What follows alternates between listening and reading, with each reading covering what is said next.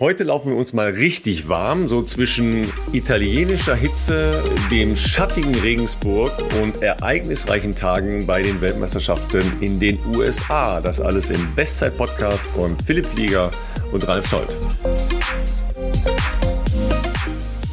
Ja, bei mir ist es früh am Morgen, nein, sehr früh am Morgen, ja, weil wir ja noch diese kleine 9-Stunden-Barriere zwischen uns haben. Ja, Philipp zu Hause, wie immer, ja, ähm, mauert Wände oder packt Koffer oder keine Nee, hat seinen Smoking wieder in den Schrank gehängt, ja.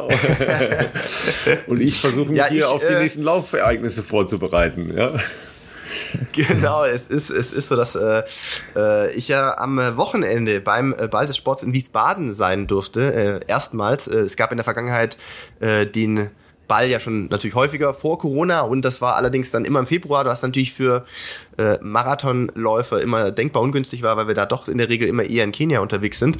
Ähm, deswegen habe ich mich gefreut, das dieses Jahr mal mitmachen zu dürfen und ich muss sagen, es hat mich, äh, ja, ist ein beeindruckendes äh, Szenario und war ein cooler Abend mit natürlich vielen bekannten Gesichtern, mit coolen äh, Einlagen und Showacts. Ist ja auch cool, wenn man andere Sportarten da mal so live vor Augen äh, präsentiert bekommt und klar, Essen ist natürlich auch super. Sich in Schale schmeißen macht auch mal Spaß. Das ist ja auch mal äh, eine schöne Abwechslung zu den äh, üblichen Sportklamotten. Und ähm, ja, ansonsten war das jetzt äh, auch schon wieder eine, weiß ich nicht, eine, die Woche ist schnell vergangen. Das war am Wochenende war man in Wiesbaden, dann war ich jetzt nochmal in Berlin für ähm, eine Kampagne rund um den Berlin-Marathon mit BMW. Und ja, es ist, es ist viel los. Das Haus äh, schreitet inzwischen voran. Ob es ganz pünktlich fertig wird, das wage ich mal noch zu bezweifeln, werden wir sehen, aber zumindest ist jetzt mal sichtbarer Fortschritt erkennbar. Und ja, zwischendurch immer mal wieder ein bisschen Leichtathletik gucken. Das äh, ist ja auch nicht ganz äh, zu verachten. Ich muss sagen, ich bin äh, vorhin auf Twitter noch über einen sehr, sehr, sehr schönen ähm, Internetschnipsel gestolpert, nämlich ähm, die ähm, also den 15 Meter Lauf der Männer äh, war gestern, jetzt muss ich kurz überlegen, bei dir war es gestern Abend, also bei uns auch gestern Abend logischerweise. Ja. Und da gab es ein also da gab es natürlich sehr viele gute, logischerweise, wie das so ist in einem 15-Meter-Finale äh, bei Weltmeisterschaften, sehr viele gute Athleten, aber ich würde mal trotzdem sagen, dass die Mehrheit wohl davon ausgegangen ist, dass Jakob Ingebrigtsen wohl ähm, das Ding machen wird und äh, ist knapp Zweiter geworden hinter Jake Whiteman und äh, da gab es wohl den, äh, finde ich, ein bisschen besonderen Umstand, dass sein Vater Stadionsprecher bei diesen Weltmeisterschaften ist. Das war mir davor nicht bewusst. Und da gab es ein sehr cooles Handyvideo, das ihn quasi gefilmt hat von der Seite, während er den Weltmeistertitel oder also den Gewinn des Weltmeistertitels seines Sohnes im Stadion live kommentieren durfte. Und das war, ja, war großartig, sehr emotional sah das auf jeden Fall aus. Ja, das war natürlich äh, eine der Lauf-Highlights äh, gestern. Ähm, tatsächlich war der 1500-Meter-Lauf der Männer aus vielerlei Hinsicht äh, ein, ein sehr, sehr spannender, äh, ein sehr, sehr spannendes Ereignis. Äh, noch spannender übrigens, äh, liebe Leute, ist unser Gast heute. Ihr habt das ja schon in der, in der Titelzeile gelesen, ja. Äh, Robin Gosens, Nationalspieler, äh, jetzt gerade bei Inter äh, Mailand im Trainingslager. Da könnt ihr euch drauf freuen gleich. Das ist, das wird ein Highlight. Das ist ein Highlight. Ja, aber das war natürlich gestern Abend auch ein Highlight. Äh, klar, Jack weil der Punkt ist, der Vater macht das schon relativ lange. Ja, der war letztes Jahr auch in, äh, in Tokio der Stadionsprecher, mhm. also die englische Stimme, äh, Stadionsprecher im äh, Olympiastadion in Tokio da ist sein Sohn auch gelaufen, ähm, das war auch alles okay. Das, äh, aber ich meine, wenn du dann deinen eigenen Sohn praktisch zum Weltmeister brüllst da im Stadion, das ist natürlich nochmal eine ganz andere Hausnummer. Ja, äh, Mutter, Mutter war auch da, alle in Tränen. Ja, und äh, Jack selber, der war ja so perplex, dass er das geschafft hat. Der, der, der konnte es erstmal minutenlang gar nicht fassen. Die waren auch alle sehr, sehr, sehr zerstört weil die sind ja, die sind ja alle wahnsinnige Zeiten gelaufen, weil die von vorne äh, weg Tempo gelaufen sind. Was, äh, ja. was eine spannende Nummer ist, das ähm, hat jetzt schon einige Rennen äh, gegeben, nicht nur in den Vorläufen, sondern auch in den Finals, wo richtig hart Tempo gelaufen wurde, ohne Tempomacher, logischerweise, weil ja bei Weltmeisterschaften das nicht der Fall ist der letzte in diesem Lauf, ja, der so ganz entspannt als letzter ins Ziel getrödelt ist, ist eine 3,35 gelaufen. Der letzte, ja. Das ist Wahnsinn. Die ersten drei sind alle unter 3,30 gelaufen. Das ist erstmal richtig crazy. Und weil er schon ähm, in Deutschland, und das geht mir ein bisschen auf den Nerv. Nee, das geht mir richtig auf den Nerv. Weil ja immer wieder hier so kommt, ja, äh, Weltmeisterschaften vielleicht nicht so wichtig, ja, München, Europameisterschaften ist ja wichtiger. Das schwingt immer so mit. Ja, das wird ja dann viel einfacher da in Europa. Ja, die ersten fünf in diesem 15 Meter Lauf, die ersten fünf waren alles Europäer. Darunter drei Spanier und zwei, ähm, wie heißen sie noch gleich? Briten, richtig. Norweger nee, und nee, äh, ein, ein, Norweger, Brite. Ein, ein Norweger, drei Spanier. Ja, ähm, also Und ein Brite. Wahnsinn. Wahnsinn. Ja. Das mit den Spaniern hatte ich gar nicht mehr auf dem Schirm. Mhm. Tatsächlich die ersten drei mit Mokatir, das hatte ich auch noch auf dem Schirm, Ja. aber das ist natürlich schon echt richtig krass. Also ähm, das wird auch in München nochmal ein super interessantes Rematch geben, gehe ich mal fast davon aus. Also äh, eines der mit Sicherheit der großen Highlights auch äh, bei den Europameisterschaften. Ansonsten, Ralf, du warst, lass mich kurz überlegen, du hast den Marathon, du hast natürlich einiges gemacht in der Zwischenzeit. Es ist ja jeden Tag gleichzeitig Action, wobei du natürlich jeden zweiten Tag zumindest äh, am Mikrofon im Einsatz bist. Den Marathon der Damen hast du Ja. Äh, live kommentiert. Und ähm, ich muss natürlich sagen, äh, US, aus US-Sicht der Damen, äh, beeindruckend. Also ich würde mal sagen, äh, was war es, 5, 7, 8? Hm, Ja.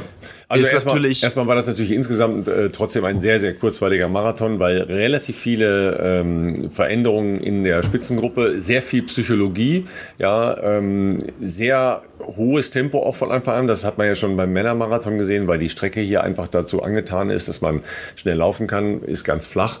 Ähm, das geht. Und die, geht die Temperaturen hast du mir geschrieben, auch ganz okay zu diesen frühen Morgenstunden, richtig? Die ist sehr okay gewesen. Also äh, gerade beim Mara- Männermarathon, da war es nämlich auch noch ähm, bewölkt. Ja, und dann hast du sowas wie 10, 12 Grad morgens gehabt. Also Startzeit hier, Ortszeit war Viertel nach sechs morgens. Ähm, wir haben mit dicker Jacke im äh, Stadion gesessen. Ich wusste das vorher schon, deshalb habe ich eine mitgenommen, ja, weil wir haben am Tag hier auch 30 Grad. Aber äh, wenn du dann morgens so 10, 12 Grad hast, das ist ja eigentlich perfekt. Ja, dann äh, Genau. ähm, war das bei den Männern, wie gesagt, äh, leicht bewölkt. Das war, waren absolute Top-Bedingungen. Bei den Frauen war es halt komplett wolkenfrei. Da äh, weißt du selber, die, die Sonneneinstrahlung auf der Haut macht dann schon was Macht aus. sich bemerkbar. Ja, Äh, wobei es ist halt so eine Hälfte-Hälfte-Geschichte hier gewesen. Sehr schöner Kurs, eigentlich Hälfte im Grünen. Ja, zum Beispiel auch auf diesem Trail, der nach Steve Pre- Prefontaine, dem äh, ja, äh, legendären äh, jugendlichen 500-Meter-Läufer, der da relativ früh leider an einem äh, Autounfall verstorben ist, ähm, gewidmet ist. Und dann halt durch, durch die Stadt, ja, aber gar nicht durch Eugene, sondern durch Springfield. Das ist die nächste Gemeinde, ähm, die hier nördlich des Flusses ähm, unterwegs ist. Aber ähm, ein sehr, sehr schöner Kurs. Und die haben das halt am Sonntag sehr clever gemacht. Und zwar haben die ähm, einen Volkslauf ähm, um die Marathonzeit herum organisiert. Und dadurch hattest du die Leute schon mal alle an der Strecke. Ja, und das, Cool. das war natürlich sehr, sehr cool. Ähm, und die, äh, die Tochter von Sarah Hall, ja, Sarah Hall war die beste Amerikanerin als Fünfte, ja, ähm, auch schon äh, 39 Jahre alt, ja. Und die Tochter ähm, ist bei den Frauen in diesem äh, Hobbylauf Dritte geworden. Die ist 18. Ach, ja, was? Das habe ich gar nicht mitbekommen. Ja, Ach, ähm, cool. Die ist da Dritte geworden. Also ähm, und, und äh, Sarah hatte vorher schon gesagt, passt mal auf meine Tochter auf, die hat was drauf. Ja, und stimmt. also auch so eine, so eine Fam- Familiengeschichte. Ja, also das fasziniert mich halt immer wieder, ähm, wenn ich mich halt so sehr intensiv dann mit diesem ganzen äh, Menschen hier auseinandersetze. Es sind so viele tolle Geschichten. Ja, ähm, weißt du, angefangen eben von, von äh, so einem Typen, der dann seinen eigenen Sohn da als Stadionsprecher begleiten darf oder solche ähm, Mütter-Töchter-Geschichten oder so Verbindungen zu, ähm, zu anderen äh, Nationen oder anderen ähm, Disziplinen, da sind sehr viele coole Sachen dabei. Ne? Und heute ist ja noch ähm, 3000 Meter Hindernis mit Finale mit Gesa äh, Krause. Ja, ähm, könnt ihr gerne auch noch mal unsere unsere Folge mit ihr nachhören, ähm, weil vieles, was sie da ja auch von nicht einfachen Herangehensweisen und und nicht einfachen Saisons beschrieben hat, ist ja leider in dieser Saison auch bei ihr gewesen. Hatte lange Zeit Ja. Probleme mit der Achillessehne nach den Olympischen Spielen, immer wieder Infekte, immer wieder Störungen äh, des Trainingsaufbaus und äh, sie sagt, "Eig- eigentlich bin ich gar nicht konkurrenzfähig, also auf dem Niveau, WM, ja, Finale, aber sie hat jetzt wieder ein Finale erreicht, das sechste.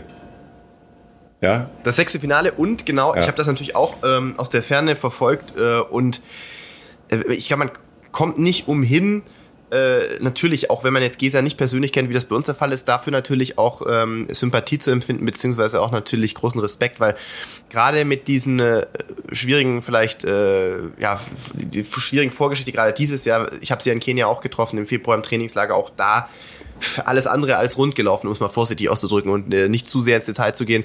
Ähm, dann Saisoneinstieg x-mal verschoben, äh, manchmal offiziell, manchmal weniger offiziell. Äh, beim Debüt dann in Stockholm 944, da braucht man nicht drüber sprechen, dass das für eine Gesa Felicitas Krause natürlich ähm, eine, eine absolut indiskutable Zeit ist, wo sie ja auch selber sagt, damit kann sie ja unmöglich zufrieden sein, trotzdem zur Weltmeisterschaft zu gehen. Und dann gab es ja auch, darauf ist sie ja in einem dieser Interviews, ich glaube bei Tim, wenn ich das gesehen mhm, habe, ja. äh, in der Mixzone eingegangen, dass natürlich dann, wie es halt in äh, Neid Deutschland ja auch immer wieder gerne ist, irgendwelche äh, Leute dann meinen, äh, Social Media oder in irgendwelchen Foren Foren zu schreiben, was hat ihr überhaupt verloren, keine Ahnung, ähm, Auslaufmodell etc.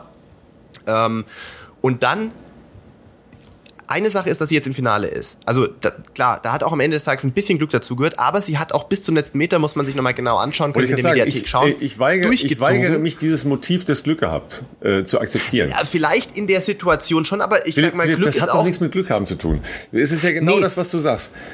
Die hat sich so verausgabt, wie ich sie genau zu einem Höhepunkt auf der Bahn so noch nicht gesehen habe. Genau. Die ist ins Maximallaktat gegangen. Und das ist doch in, dann kein Glück, dass sie da war. Sie hatte, glaube ich, 15 gegenüber der, der nächstplatzierten. Äthiopierin im anderen Lauf. Aber doch genau. nur, weil sie genau das gemacht hat. Das ist kein Glück. Das ist genau. halt alles raushauen.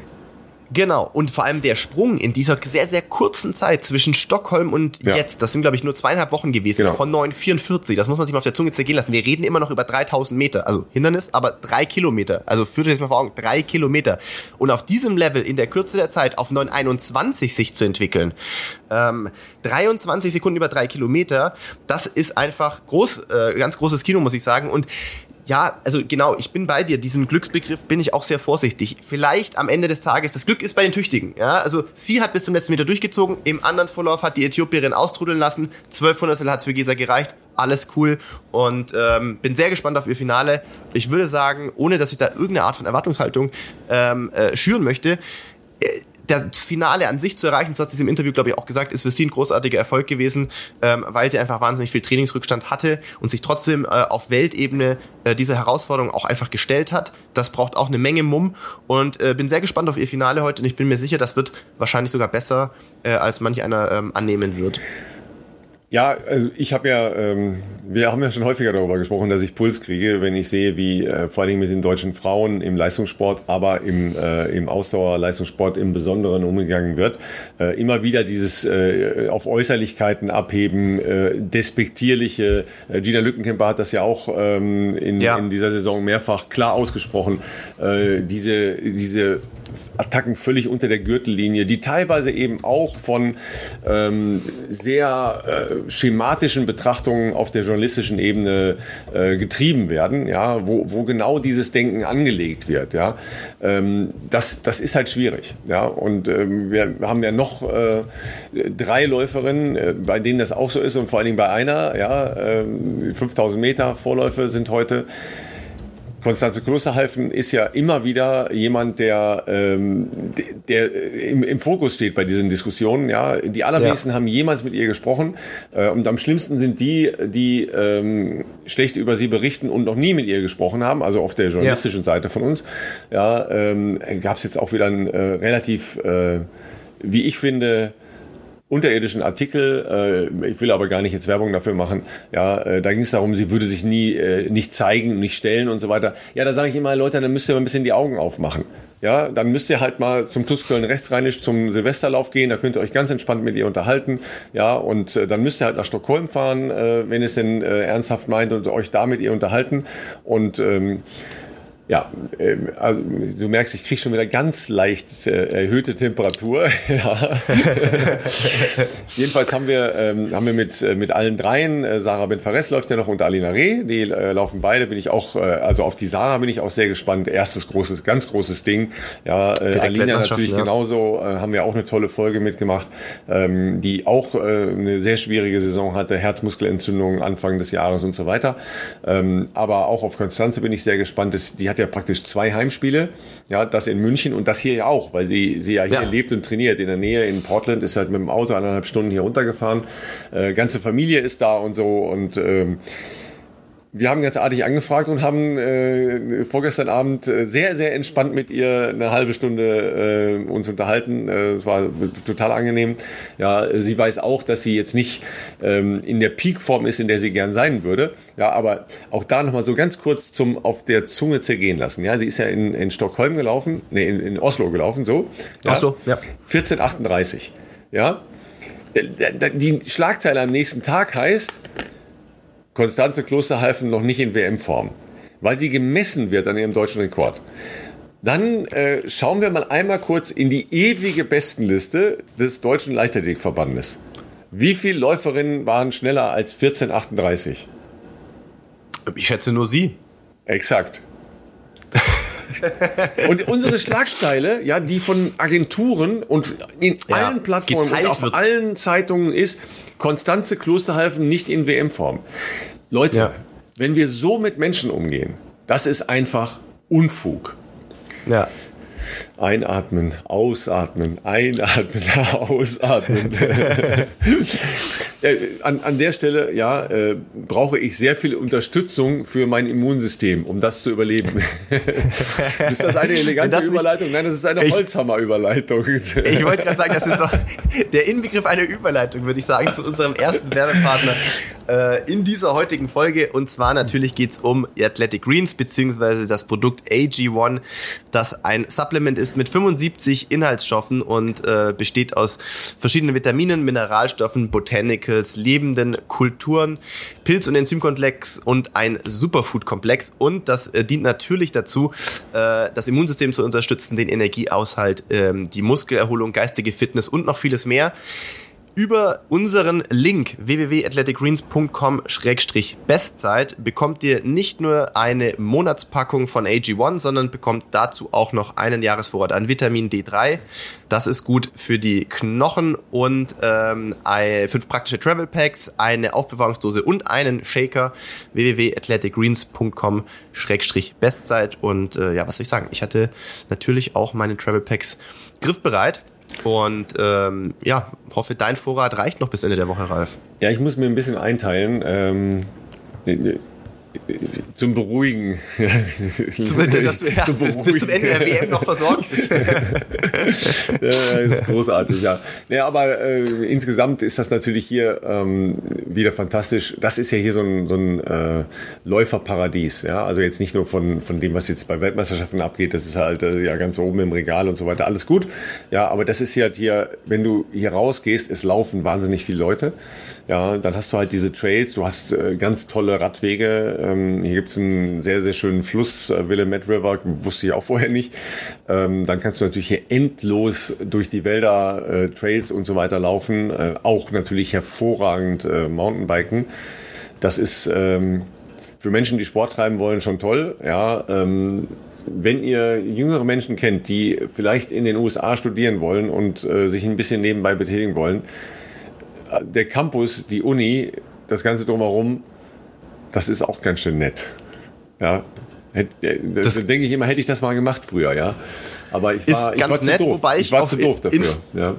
ja. ich habe das Insta äh, auf Instagram in der Story bei Gesa, ich glaube gestern oder vorgestern gesehen, äh, wie die Unterkünfte aussehen, wo die Athleten ja, das ist ein bisschen anders. Sind. Das ist so die, das andere Extrem. Ja. Ich glaube, das ganze Surrounding und äh, der ganze Campus und die Anlagen und die Mall und so, das sieht sehr, sehr cool aus.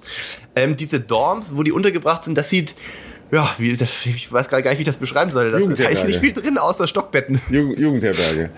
Also sagen wir mal so. Jugendherberge, ja, das trifft, das trifft's. Ja, alle gleich, aber ein paar dann doch anders. Ja, so, so, Ach so. Ja, ja, also es gibt natürlich welche äh, Unterkünfte, die ein bisschen neuer sind. Ja, ich glaube, okay, die Deutschen okay. haben auch ähm, relativ okayne ähm, Unterkünfte. Ähm, auch wenn es da tatsächlich in, in Teilen Stockbetten gibt. Ja, also Matthäus ja. Stibilko, Hochspringer, äh, knappe zwei Meter, zwei Meter lang, der hat halt oben geschlafen. Ja, äh, weil äh, Tobi Poitier, der, ähm, der zweite Hochspringer, noch größer ist. ja, und das äh, ja, muss man sich dran gewöhnen. Das sind halt viele nicht, gar nicht äh, gar nicht mehr drauf geeicht, dass es halt auch mal sehr schlicht zugehen kann. Äh, viele ja. Trainer vor allen Dingen auch nicht. Ja, da habe ich viel Klagen mm. gehört. Okay. Ähm, und muss ich sagen, dass äh, die Amerikaner völlig überraschend, äh, die haben keinen Dorm mehr gekriegt, weißt du? Die mussten in ein Hotel ausweichen. Ah, das ist Oh, natürlich das ist schade, schade, dass die ne? dann in ein ähm, Die mussten vermutlich nicht ganz schlechtes in Hotel ein sehr schönes mussten. Hotel umziehen. Also es war wirklich sehr schade. Die haben auch ein bisschen Weg, die müssen immer gefahren werden hin und her. Das ist echt blöd. Ich verstehe, ich verstehe, ja. So viel zum Thema äh, Chancengleichheit, in Anführungszeichen. Ähm, ja, da gibt's doch Gleiche und Gleiche Ja, es gibt offensichtlich, wenn man das so hört. ne? Ich glaube, Gesa hat ihren, äh, ihren äh, Rollkoffer ähm, als äh, Nachttisch äh, Genau so. Genau äh, so. oder, ja, oder und äh, die haben aber Ventilatoren bei genommen. 30 Grad. Ja. Immerhin, Ja, immerhin. Ne, Und äh, es, es soll wohl so sein, also die Jamaikaner, die haben halt die haben halt die etwas noch einfacheren Dorms bekommen, wo es aber noch ein Ach so. bisschen wärmer ist. Ja, okay, und da okay, wittert okay. man natürlich dann schon ein bisschen, ja, dass die Amerikaner Ob Angst da hatten. nicht die Staffelkonkurrenz oder Ja, Sprintkonkurrenz möglicherweise ja. ein bisschen äh, ausgebremst werden soll in der dabei Regenerationsfähigkeit. denkt. Ne? so ist Ja, das das. ist natürlich schon spannend. Ja, das ist spannend. Ähm, Aber weißt du, was äh, total cool ist und, und für euch auch, ihr müsst euch das so vorstellen, dass die Athletinnen und Athleten wirklich hier rund ums Stadion auf diesem Campus rumlaufen. Ja, du kannst dich da irgendwo hinsetzen, äh, holst dir irgendwo einen Kaffee, setzt dich da hin und, äh, und du machst die ganze Zeit raten, wer ist das, wer ist das, wer ist das. Die kommen alle vorbei.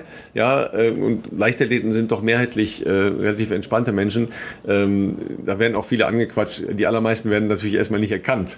Ja, weil ähm, so auf so einer Bahn jemanden zu erkennen, ist das eine. Klar. Ja, aber Klar. du weißt das selber. Äh, ich meine, gut, du bist natürlich jetzt ein äh, medienerfahrener Weltstar, der sehr viel erkannt Gottes wird. Ja. Sicherlich nicht. Aber die, die allermeisten äh, werden äh, gar nicht erkannt. Ja, also äh, die laufen da ganz entspannt rum und es hat schon so ein bisschen was.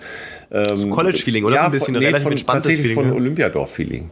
Ah, ja, Olympiadorf, Ja. okay. Mhm. Ja. Wie ist es denn in den Stadien ähm, so geworden, aus deiner Sicht? Man kriegt das im Fernsehen ja manchmal so ein bisschen mit. Die ersten Tage sah doch echt, obwohl das Stadion ja wirklich sehr klein ist, dürftig aus. Hat sich das in den Tagen jetzt verbessert wesentlich und vor allem im Vergleich Morning- und Abendsession? Oder? Ja, es hat Weil man denkt ja, das ist das Epizentrum der äh, amerikanischen Leichtathletik und, und wundert sich ja dann doch. Aber ich meine, klar, du hattest auch schon vor zwei Folgen ja auch mal gesagt, was da teilweise die Preise sind. Das ist natürlich Ja. auch. Also es ist, jenseits von äh, es ist besser geworden. Die Abendveranstaltungen sind, äh, sind gut besucht, keine Frage. Aber ähm, ihr könnt das ja euch ähm, gerne mal anschauen bei uns äh, in der ARD. Leider sehr spät erst nachts. Ähm, es ist leider so, dass immer wieder Leute nicht kommen oder ähm, nicht da sind, wie auch immer. Und es sind in den ähm, Kamerabildern noch sehr viel grüne Sitze. Ja, und die grünen Sitze sind halt die freien Sitze. Und das sind Ja. übrigens fantastische, super bequeme Sitze, so mit, äh, mit Lehne. Ja, also das ist jetzt nicht so ein harter äh, Stadion Schalensitz äh, so. Schalensitz. Ja. Nee, nee, das ist halt richtig bequem. Ja, da sitzt man wirklich toll. Ähm, und wa- was anderes, wo wir uns die ganze Zeit drüber kaputt lachen, direkt neben dem Stadion. Und, und zwar, das ist das die Hauptkamerarichtung. Und die Hauptrichtung, die man so ins Stadion reinschauend hat, ja, dahinter wird ein ähm, neues Apartmentkomplex gebaut. Ja, ein neuer, neuer Apartmentkomplex. Ja, und der Baukran ist halt noch da.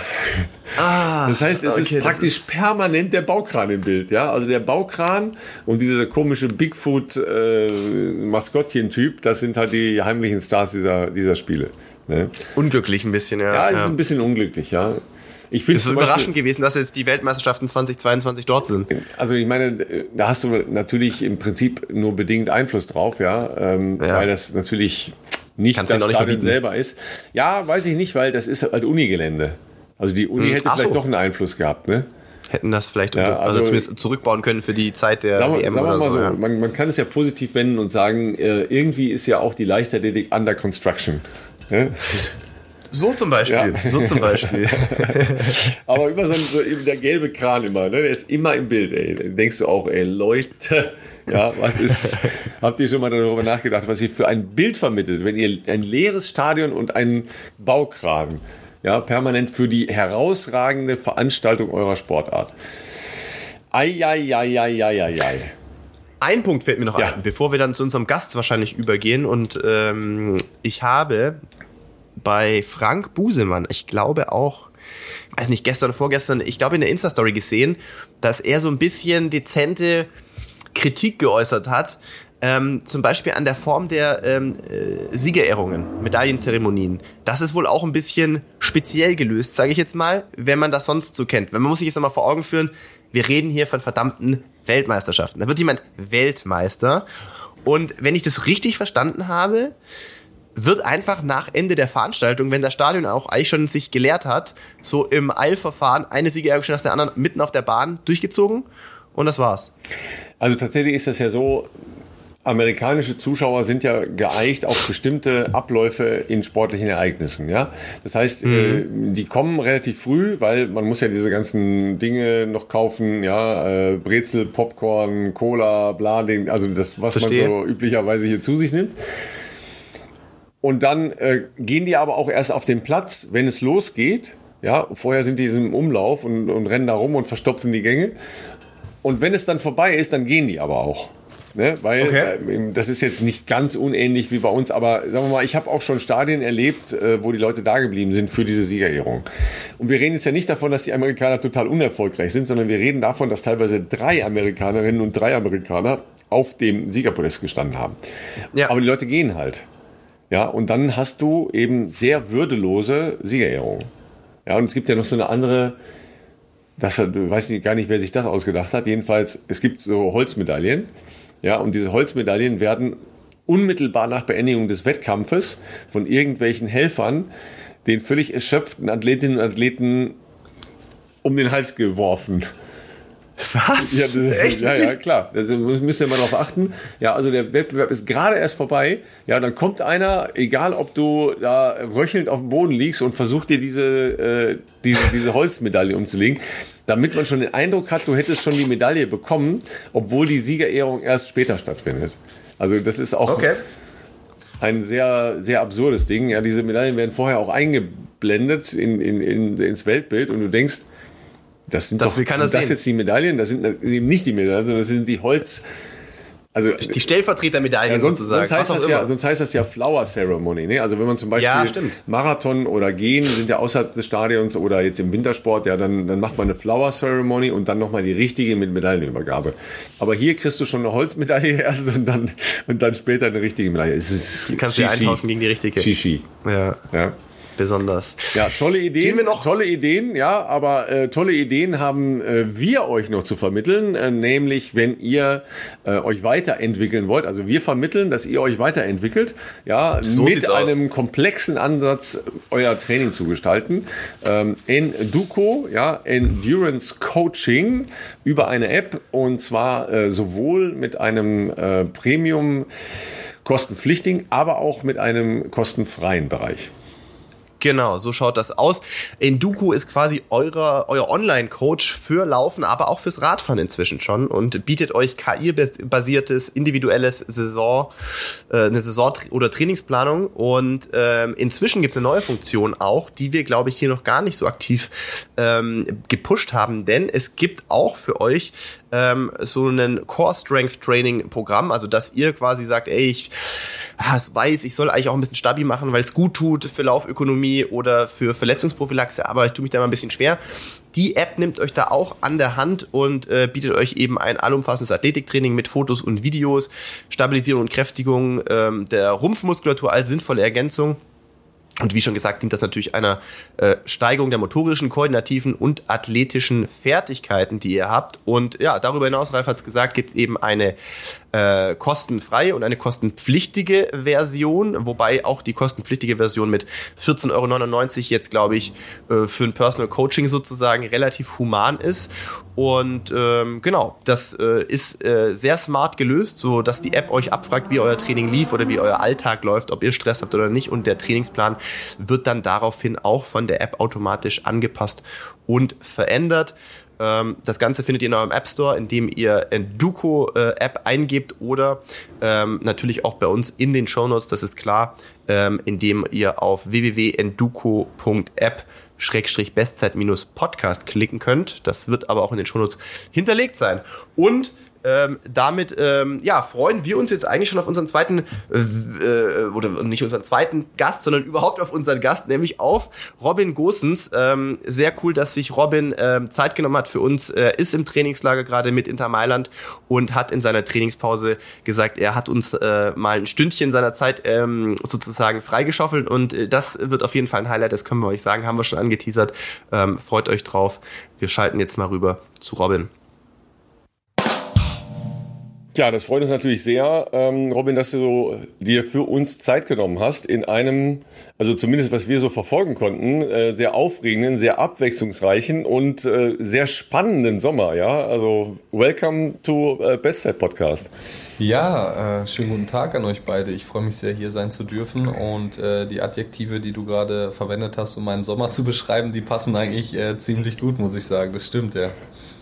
Ja, tatsächlich ähm, hatten wir Ende der letzten Folge äh, so ein bisschen äh, angeteasert, dass wir äh, einen Gast diese Woche haben werden, auf den wir uns sehr freuen und äh, haben einfach mal ganz offen gesagt, die Leute sollen noch gerne mal ihre Tipps abgeben und tatsächlich hat es auch ein paar gegeben, die uns entweder über Direct Message oder auch in den Kommentaren natürlich ähm, auf dich getippt haben, weil wir auch schon vor einigen Wochen mal deinen Triathlon-Debüt, so muss man es ja eigentlich sagen, ähm, äh, sozusagen aufgegriffen haben, weil wir das auf jeden Fall, ich sag mal, eher ähm, außergewöhnlich fanden. Äh, sind uns jetzt aktuell nicht so viele äh, Fußballprofis äh, bekannt, die sowas gerne mal in ihre, ähm, wie soll ich sagen, Saisonvorbereitung einstreuen.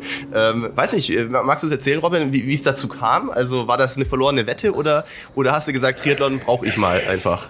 Ja, also, äh, also Philipp kann sich jedenfalls nur vorstellen, dass er eine Wette verlieren ja, müsste, um mich, einen Triathlon zu machen.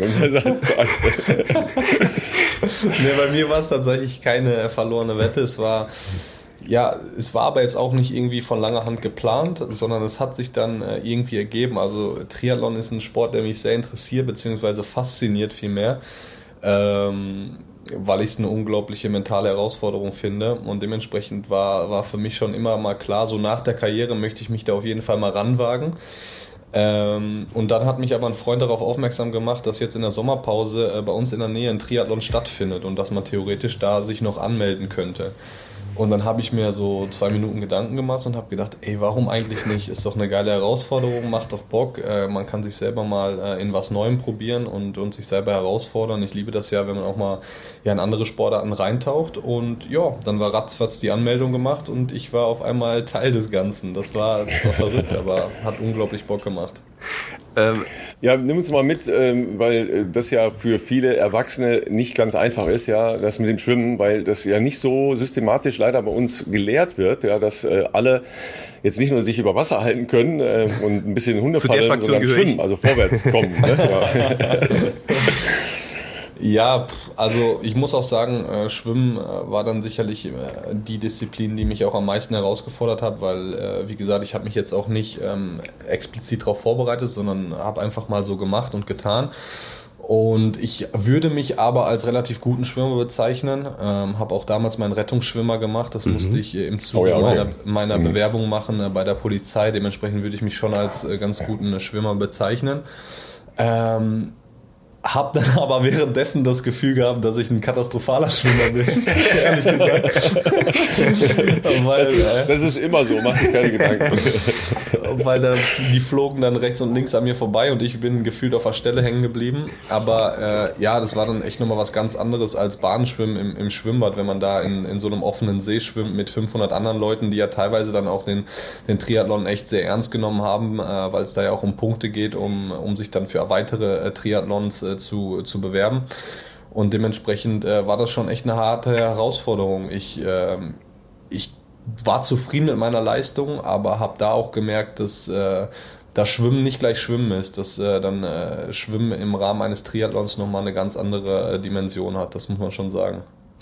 Und dann der Wechsel so aufs Rad, äh, war das, war das äh, also intuitiv? Hast du das vorher mal ausprobiert? Hast du, äh, woher hast du überhaupt ein Rad gehabt? Hattest du schon eins vor Ort? Äh, war das jetzt halbwegs? Äh, ich ich versuche das aufzugreifen. Ich bin auch absoluter äh, Triathlon-Anfänger, aber ich kriege das natürlich durch Ralf ja immer mit. Deswegen überlege ich mir jetzt gerade, wie hast du das so angestellt? Hast du ein Rad gehabt, so richtig mit hier Zeitfahrrad oder? Ähm, ne, so ganz professionell war es nicht. Es war ein sehr gutes Rad, mhm. also das, das auf jeden Fall, weil ein, ein, ein guter Freund von mir, ähm, der bei mir in der Heimat wohnt, der, der macht den Sport jetzt nicht professionell, aber der ist sehr passioniert und hat dementsprechend äh, auch eine gute Ausrüstung und hat mir sein Fahrrad zur Verfügung gestellt. Und äh, ja, ich habe mich aber nicht vorbereitet auf den gesamten Triathlon halt eben nicht. Da hat auch die Zeit für gefehlt, weil das alles relativ spontan dann auch war. Aber äh, ja, ich bin dann aus dem Wasser raus und war, war eigentlich so, okay, ja, jetzt brauche ich erstmal eine halbe Stunde Pause, weil ich muss mich kurz erholen. und dann ist mir eingefallen, okay, ich muss jetzt direkt aufs Bike steigen. Und dann ähm, ja, waren irgendwie alle Muskeln schon am Anschlag und da muss man ja so eine kurze Strecke überbrücken, und dann, um dann zu seinem Fahrrad zu gelangen und in der kurzen Strecke habe ich dann versucht, so alles von mir abzuschockeln und ein bisschen wieder frisch zu werden. Und das hat mir so semi gut oder ist so semi gut ge, äh, gegangen. Und ja, dann ging es halt irgendwie aufs Rad. Die ersten zwei Kilometer waren dann so ein bisschen gewöhnungsbedürftig, wenn man dann irgendwie in eine total andere Belastung wieder reinkommt. Aber sobald man sich dann einmal wieder dran gewöhnt hat, äh, ging es dann eigentlich auch. Also ich war, war dann doch überrascht, ähm, ja, zu was der Körper dann im, ja, im, äh, zu, wie, wie sagt man, äh, zu, zu leisten imstande ist, quasi. ist. So sagt man, glaube ich, richtig. Ich danke euch. Ähm, das war dann schon überraschend für mich, weil das waren dann doch zwei sehr, sehr unterschiedliche Belastungen für den Körper. Aber es hat irgendwie geklappt. Sag mal, und dann äh, laufen, also ich meine, ihr könnt ja schon laufen, ne? weil eure Ausdauerwerte ja insgesamt schon ziemlich gut sind. Ähm, aber vom Rad runterlaufen ist dann ja doch wieder was anderes. Ne? Ja, das war dann die zweite Umstellung. Da war dann Fahrrad abstellen, ähm, Schuhe wechseln und dann ging es halt sofort auf die, auf die Laufpiste. Gute Schuhwahl übrigens, habe ich natürlich direkt beobachtet. Selbstverständlich Schuhwahl. ähm, da, da durfte nichts schiefgehen, ganz genau, da durfte gar nichts schiefgehen. Ähm, ja, und dann, dann war es halt so im Vorfeld, dachte ich mir, okay, bei, beim Laufen kann ich vielleicht noch ein paar Minuten gut machen auf die anderen, da bin ich jetzt vielleicht nicht so viel schlechter. Das war dann auch im Endeffekt so, aber trotzdem waren auch da wieder die ersten Meter ähm, so komisch. Ich dachte mir, oh wow, äh, kann ich jetzt gar nicht mehr laufen. Und äh, dementsprechend, das war ja insgesamt einfach eine Riesenerfahrung. Also mal ganz neues Terrain und äh, hat aber echt unfassbar Bock gemacht. Also erstmal war das ja in, äh, in Lovely Bocholt, ja, also bei, bei dir ganz in der Nähe zu Hause. Ähm, an dem Wochenende habe ich auch einen Triathlon gemacht und äh, Philipp dachte schon, wir hätten uns zufällig treffen müssen. Äh, ich war aber in Bochum und äh, ah, okay. Bochum und Bocholt auseinanderzuhalten für Menschen, die jenseits von, äh, von, von Frankfurt wohnen, ist dann schon schwierig. ja, ähm, ich habe tatsächlich in Bocholt, deshalb habe ich da sehr gute Erinnerungen dran, weil das echt eine tolle Veranstaltung ist, äh, meine erste Halbdistanz gemacht. Ähm, das ist ein bisschen länger schwimmen und ein bisschen länger Radfahren noch ein bisschen länger laufen. Boah. Aber das, äh, das war eine ganz, ganz tolle ähm, Veranstaltung da. Und äh, das mit dem Seeschwimmen äh, kann ich dir schon sagen, das ist da schon sehr, sehr, sehr schön im Vergleich zu anderen Triathlons. Ja, das, das, das glaube ich dir. Das haben mir tatsächlich auch im Nachhinein andere gesagt, dass, ähm, dass, dass, dass der See sogar noch äh, sehr gut war für, für einen Triathlon im Vergleich zu anderen. Ähm, und dementsprechend will ich mir gar nicht vorstellen oder ausmalen, was da teilweise in den Gewässern abgeht. Ey. Ja, zum Beispiel in Hamburg, ne, wo ähm, vor ein paar Wochen dann 10.000 Leute sowas machen, also ne, Breitensportler, da schwimmst du halt in der, in der Binnenalster. Ne? Also das ist jetzt nur... Das, durch diese Brücke ja, auch das durch, ist nur ne? halb schön. Du siehst halt auch nichts, weil das komplett ja. braun ist, das Wasser. Also da würde ich jetzt sagen, da ist Bocholt Asien noch was ganz anderes. ja, vermutlich, vermutlich.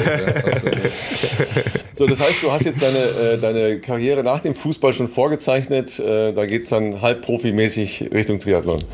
Ich kann es mir zumindest tatsächlich sehr gut vorstellen. Ja, Also äh, nach mhm. dem Triathlon hatte ich jetzt nicht das Gefühl, okay, das war das erste und das letzte Mal, mhm, äh, sondern okay. im Gegenteil, es hat mehr so ein bisschen mein, mein Interesse ge geweckt. Also ich finde ich finde ja auch, okay, ich meine, ich studiere jetzt auch noch Psychologie, deswegen finde ich vielleicht diesen mentalen Aspekt an, an einem Triathlon noch, noch ein bisschen interessanter als, als vielleicht der Durchschnitt.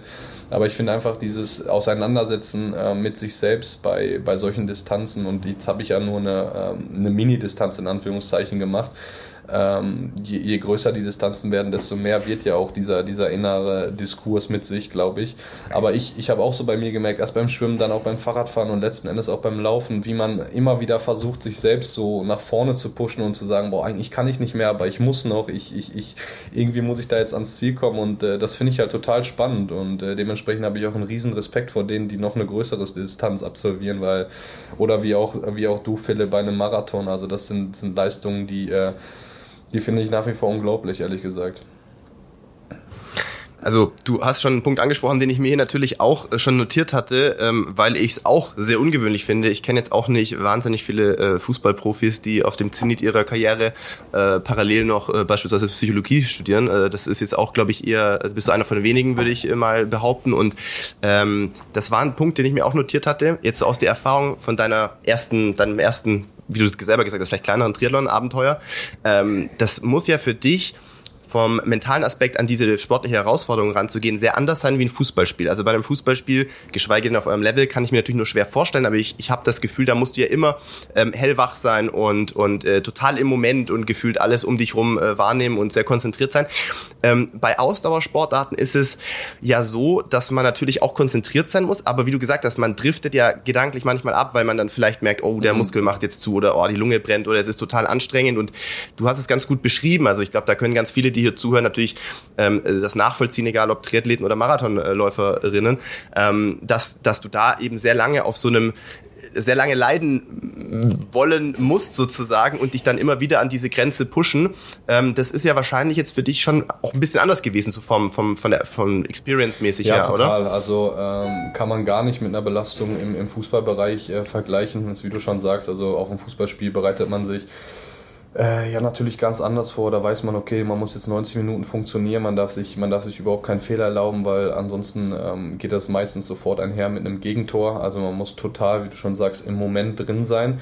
Äh, sobald man sich Gedanken über, äh, über eine andere Thematik macht, dann, ähm, dann klingelt es hinten drin schon und äh, dann, dann hat man schon verloren, weil wirklich jede Millisekunde zählt äh, beim, beim Laufen ähm, oder ja, beim Triathlon, bei generell bei Ausschauersportarten ist es eben, ist eben anders. Und äh, ich, ich habe eben gemerkt, wie, äh, wie ich zwar mich versucht habe zu konzentrieren, wie ich aber auch immer wieder irgendwie so in eine andere Gedankenwelt abge, abgedriftet bin. Und ähm, ja, ich, ich weiß nicht, inwiefern das normal ist oder nicht normal ist, aber ich fand es halt total interessant, wie, äh, wie anders der Fokus einfach ist. Also, äh, weil letzten Endes habe ich dann auch versucht, bei, äh, gerade bei, äh, gerade beim Bike, dann bei der zweiten Sportart, dann bewusst auch äh, meine Umgebung wahrzunehmen, äh, damit ich mich halt nicht nur auf die Schmerzen, die ich in meinen Waden und in meinen Oberschenkeln hatte, äh, konzentrieren zu müssen.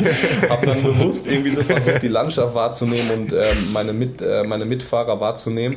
Und beim Fußball äh, versuche ich eben genau das Gegenteil. Da versuche ich alles auszublenden, versuche mich eben nicht auf die Fans zu konzentrieren, versuche mich nicht auf meinen Gegner zu konzentrieren, sondern versuche nur bei mir zu bleiben. Und dementsprechend war die, äh, die Kontrolle und der Fokus halt ein ganz anderer und das, das fand ich schon sehr spannend zu sehen. Also das ist ja auf jeden Fall etwas, was, ähm, was so die breitensportorientierten Leute auch alle berichten, ne, dass sie schon was wahrnehmen äh, oder auch wahrnehmen wollen. Ja? Also du hast ja teilweise eben auch Destinations, wo du sagst, ja, ich möchte da auch wahrnehmen, wo ich langlaufe oder äh, Rad fahre. Ja, das ja. ist ja schon so. Ähm, aber Philipp, ihr beschreibt das ja auch so, dass ihr praktisch gar nichts wahrnehmt, höchstens so ein Grundrauschen, ne? ob jetzt da irgendwie mehr oder weniger Support neben der Strecke ist, aber der Rest ist schon ein starker Fokus auf das, was ihr da macht, ja. Und das ist eben bei euch ja äh, dann auch zwei Stunden plus, was schon auch ja eine konzentrative Leistung ist, die nicht zu unterschätzen ist. Ne?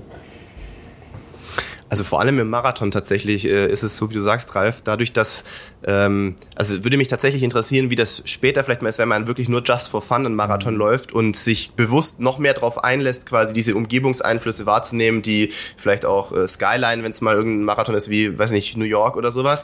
Ähm, weil bislang ist es schon so, dass man natürlich bei uns auch also das Beste, die besten Marathons sind schon die, wo du so ein bisschen abdriftest und so deinen Flow-Moment hast. Und zwar irgendwo, es passiert alles und so ist so ein Automatismus. Das sind eigentlich die besten Tage, mhm. die sind aber sehr selten.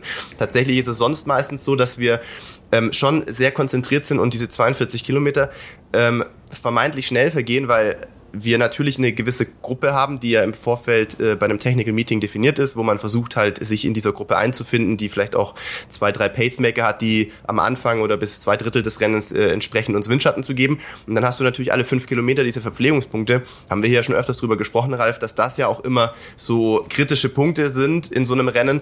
Ähm, du musst deine Verpflegung bekommen, deine Flüssigkeit, deine Kohlenhydrate. Gleichzeitig musst du vermeiden, dass du in irgendeinen Sturz verwickelt wirst, weil es da ja dann schon manchmal auch mit Hauen und Stechen so ein bisschen zugeht, wenn jemand zu spät an diesen Tisch läuft oder so. Und ähm, du bist gefühlt einen Kilometer vorher schon total nicht angespannt, aber so da, weil du dann guckst, dass du auch rechtzeitig an deinen definierten Tisch kommst. Genauso dann mit dem Trinken und Weglaufen. Und dann sind es ja wieder nur drei Kilometer, in denen du dann versuchst, dich wieder irgendwo windschlüpfrig einzureihen, äh, bis der nächste Verpflegungspunkt eigentlich ankommt. Ähm, und ich glaube aber, dass das für, weiß ich nicht, können uns natürlich die Leute mal gerne auch in ja, die Kommentare schreiben ist schon, äh, auf Instagram dann, Thema. Ja. wie wie ihr das erlebt, ob das bei euch irgendwie ähnlich ist. Natürlich haben die auch Verpflegungspunkte oder ob die wirklich sagen, ich kann mich viel mehr treiben lassen und ich kann viel mehr die Umgebung und die Anfeuerung in der Strecke ähm, bewusst genießen sozusagen. Das du musst ja auch sehen, bis du bei der nächsten Verpflegung bist, also drei Kilometer weiter, sind neun Minuten vergangen. Ja, bis ich da bin, mhm. ist sind 15 bis 16 Minuten vergangen. Das ist ein Unterschied. ja, das ist ein Unterschied. Ja, dadurch geht das halt gefühlt sehr schnell. Aber trotzdem hätte ich, das, ja, stimmt, hätte ich tatsächlich nicht gedacht, dass, ähm, dass du dann es trotzdem schaffst, äh, diese Konzentrationsleistung für 42 Kilometer aufrechtzuerhalten. Ich dachte auch, dass es bei euch, dass ihr so, so Techniken findet, um, um bewusst halt auch abzudriften und sich eben nicht auf die Strecke zu konzentrieren, damit man äh, ja, damit man irgendwie die Zeit besser umbekommt. Also da hätte ich, hätte ich jetzt wirklich genau das Gegenteil mhm. getippt von dem, was du, was du gesagt hast, weil, ähm, wie du schon gesagt hast, Ralf, ich glaube, dass es gerade auch irgendwie, also für mich jetzt als Nicht-Profi Marathonläufer, glaube ich, gerade den Reiz ausmachen würde, sowas, sowas mal zu machen ähm, wenn man eben die Möglichkeit hat, auch äh, ja, geile Orte irgendwie kennenzulernen, ne? an einer geilen Strecke zu joggen, äh, wie New York oder wo, wo auch immer noch Marathons äh, gelaufen werden, das, äh, das fände ich, glaube ich, gerade den Reiz. Und wenn du jetzt sagst, nein, aber ich versuche bewusst das auszublenden, weil, weil ansonsten meine Leistungsfähigkeit darunter leidet, dann, dann finde ich das schon bemerkenswert, ehrlich gesagt. Es ist tatsächlich so, dass man, oder ich, ich kann jetzt auch nicht für meine Kolleginnen sprechen und Kollegen, aber äh, ich, ich habe manchmal den Eindruck, gerade wenn man so so kleine Muster hat, auf die du dich versuchst zu konzentrieren, optimal hinter jemandem zu laufen, so dicht wie möglich, aber auch nicht zu dicht, dass du ihm jetzt nicht in die mhm. Hacken trittst und dann die Flasche zu bekommen und das Trinken, ohne dass du Seitenstechen bekommst. Das lenkt dich so ein bisschen davon ab, dass ab einem gewissen Punkt des Rennens, sagen wir mal ab 25, 30 Kilometern, ist bei uns ja auch so, dass der Schmerz natürlich in allen Belangen irgendwie zunimmt, dass äh, irgendwelche Zipperlein auftreten, Muskeln zu sind, ähm, dass das Atmen irgendwann schwerer fällt und ähm, ich habe so das Gefühl, dass das so vermeintliche Kontroll Geschichten sind, über die du dich davon ablenken kannst, wo du dann nicht so sehr dich quasi bemitleiden musst, sag ich mal, warum du das gerade machst sozusagen, weil es halt einfach scheiße wehtut, sondern wo du dann sagst, ich konzentriere mich auf das, auf was ich mich konzentrieren kann, Windschatten, möglichst ökonomisch ja. zu laufen und äh, und äh, ja, genau, ich glaube, dass das so ein bisschen ähm, der, ja. der Punkt ist. Aber ja, ich bin gespannt, wie es später wird. bei der Berufswahl sage ich an der Stelle immer, ne? Ja, ja absolut. Hätte, hätte ich das aber, mal gewusst. Aber Philipp, wir haben da tatsächlich noch gar nicht so drüber gesprochen. Das ist eigentlich ganz spannend, ja, weil wir sind heute 100 116. Folge, das ist schon äh, ein bisschen was. Boah. Schaffst du es zwischendurch, äh, dich noch ähm, wirklich auch noch zu kontrollieren, ähm, sauber zu laufen, äh, Körperposition zu halten und solche Sachen, die ja auch auf eurem Level äh, wesentlich sind? er, mm, muss, er muss also, nachdenken. Also, ja. Ja. also äh, der Versuch ist da. Der Moment, also ich sag mal zum Beispiel, wenn ich jetzt an Berliner Halbmarathon denke, der lief Anfang des Jahres für mich relativ gut, trotz der Probleme, die ich äh, im Vorfeld hatte. Und solange du den Anschluss an eine Gruppe hast, die wahnsinnig schnell läuft. Und zu Beginn war ich ja noch in der Gruppe mit Johannes äh, Motschmann, der ein sehr äh, überragendes Rennen auch abgeliefert hat. Solange du da drin bist, bist du so konzentriert und dein Körper ist voll, voller Spannung und du weißt, du musst auch möglichst optimal, ich sag mal, technisch laufen, um da auch äh, Anschluss zu halten. Und der Moment, wo du abreißen lassen musst aus vielleicht Unachtsamkeit, vielleicht weil es ein Moment too much war, dass du gesagt hast, oh, ich kann das nicht mehr ertragen oder so, ähm, danach ist es schon sehr schwer, dieses Mental Game, aber auch diese, äh, diese, wie soll ich sagen, Laufökonomie aufrechtzuerhalten. Man hat schon das Gefühl, in dem Moment, wo es vielleicht reißt, zum Beispiel bei Kilometer 15, so nach drei Viertel des Rennens, ist es wahnsinnig schwer, auf dem Level weiterzulaufen, so, sobald du mal den Anschluss verloren hast. Aber man versucht schon, oder ich versuche schon, ähm, bewusst die Arme irgendwie mitzuziehen, wenn es schwer wird und bewusst darauf zu achten, die Knie hochzunehmen, weil es halt vermeintlich ähm, hilft, irgendwie diesen Schritt weiter, ich sage jetzt mal in Anführungszeichen, rollen zu können, ähm, sieht trotzdem am Ende nicht mehr so aus. Also wenn du von mir ein Foto siehst oder eine Videosequenz von Kilometer 20 Berlin und Kilometer 12 Berlin, dann sind das eigentlich gefühlt zwei Welten. Es ist nicht so viel um, also es ist wahrscheinlich dann halt, davor waren es 2,55 auf den Kilometer und dann sind es vielleicht 3,05 auf den Kilometer, aber es ist von der, von der, wie soll ich sagen, von der, von der, äh, von der Körperhaltung ist das schon ganz anders. Hüfte ist nicht mehr so weit oben und so. Ja. Aber wenn du, also wenn du dich jetzt bei einem Rennen, Rennen verschätzen würdest, ne? Also angenommen, du, du, du startest das Rennen und fühlst dich gut und hängst dich an eine, an eine Top-Gruppe dran, merkst dann aber ganz schnell, oh, jetzt habe ich mich heute aber übernommen. Ist dein Rennen dann, ich sag mal so wie es ist, im Arsch in Anführungszeichen oder kannst du das dann noch retten? Weil beim Fußball, wenn ich jetzt zum Beispiel nach fünf Minuten schon drei Sprints ansetzen musste und eigentlich schon echt viel, viel Pulver verschossen habe, dann weiß ich, okay, jetzt die nächsten zehn Minuten, ich mache ein bisschen ruhiger, mache meine Defensivaufgaben, bis der, bis der Tank wieder einigermaßen gefüllt ist und dann kann ich wieder weiter Gas geben. Also es hat jetzt nicht direkten Einfluss, negativen Einfluss auf meine Performance über die 90 Minuten gesehen. Bei dir hingegen kann ich mir vorstellen, dass dein ganzes Rennen dann komplett hinüber ist, weil du dann gar nicht mehr richtig in deinen Rhythmus wahrscheinlich reinkommst, oder? Genau. Also ich sag mal, bei einem äh, je, je kürzer das Rennen, erfahrungsgemäß würde ich sagen, kommst du vielleicht eher noch davon, wenn du es frühzeitig erkennst und sagst, okay, das war zu schnell, mhm. ich muss irgendwie einen Gang runterschalten. Beim Marathon ist es meistens so, hängt natürlich auch davon ab, wie lange du versuchst, in dieser Gruppe dann zu bleiben, die halt nicht passt. Ähm, da ist einfach aufgrund der schieren Streckenlänge einfach so, wenn du bis Kilometer, sagen wir bis Halbzeit oder bis Kilometer 25 weit über deine Verhältnissen gelaufen bist, dann wird es in aller Erfahrung nach kein Happy End geben, sage ich mal, sondern es wird ein langes Sterben hinten raus. Aber man, man muss manchmal abwägen. Also das Problem ist auch manchmal, wenn du, je nachdem wie die Witterungsbedingungen sind, zum Beispiel wenn es jetzt ein übelst windiger Tag ist oder sowas, dann muss man ja überlegen, also wir laufen jetzt beim Halbmarathon ungefähr 20 km/h. Das heißt, du brichst schon mal Luftwiderstand von 20 km/h. Wenn du dann aber noch irgendwie übertriebenen Gegenwind hast, dann kostet das natürlich auf so einer Streckenlänge schon extrem viel Körner Absolut. und einfach auch Zeit. Und dann zum Beispiel haben, äh, Berlin dieses früher beim Halben war es halt so, da wussten wir, dass wir auf den ersten 10 Kilometern ziemlich Gegenwind haben werden. Da war auch klar, egal wie schnell die angehen, also die, die deutsche Gruppe, du musst irgendwie diese 10 Kilometer zumindest mal schaffen, mhm. damit du, selbst wenn du aus der Gruppe rausfällst, hast du dann zumindest auf der zweiten Hälfte tendenziell eher Rückenwind und kannst das dann vielleicht noch ganz gut retten, was dann auch der Fall war. Ähm, ich glaube, mit dem Bewusstsein, alles vielleicht an, alleine laufen zu müssen, ohne dass man äh, irgendwie jemanden hat, mit dem man sich da zusammentun kann. Äh, wenn widrige Bedingungen sind, ist ganz schwer. Das ist auch nicht wahnsinnig äh, erfolgversprechend tatsächlich. Ich erinnere mich ja. an Valencia, ne? Ähm, deine, deine letzte Bestzeit, ja, da, da bist du ja in so eine Gruppe geraten, in der du eigentlich nicht sein wolltest. Die, die Gruppe. Ja, da dachte ich auch so, was machen genau, wir ja, gerade? Die äh, wirklich viel zu schnell war. Also viel zu schnell, aber einfach zu schnell war die Gruppe, die ja. du eigentlich machen wolltest, gab es gar nicht. Es gab dann nur die, die langsamere. Genau. So, und was machst du dann? Warten? Ja, ähm, wir hatten hier Du hast auch nicht viel Zeit genau. zu entscheiden in so einem ja, Rennen, weil du musst dann entweder bei der einen Gruppe ja dranbleiben oder sagen, ich gehe. Ein trinken und denken, oh ja, gleich kommt die nächste Gruppe. Ja. das ist ja auch irgendwie nicht so richtig. Oft, obwohl es so ein langes Rennen ist, dann eine, so, eine, so eine Sekundenentscheidung, wo du sagst, okay, Hü oder Hot, entweder ich gehe jetzt mit der Gruppe, die eigentlich bewusst viel zu schnell ist, aber die, die ich laufen wollte, die ist irgendwie aufgefasert und ähm, für eine langsame Gruppe willst du ja dann auch nicht, oder bist du ja auch nicht, hast du nicht drei Monate trainiert irgendwie. Ähm, ja, also ist, ist, ist spannend tatsächlich.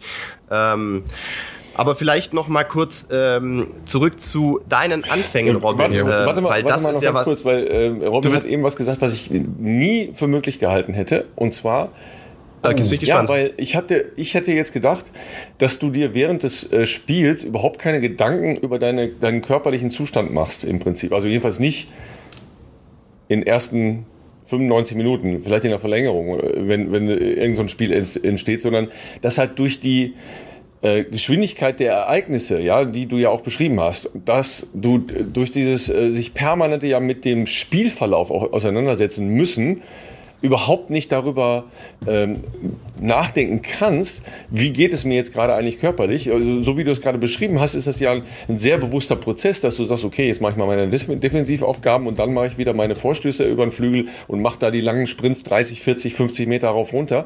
Ähm, das hätte ich nie gedacht. Ich hätte gedacht, dass das viel intuitiver stattfindet.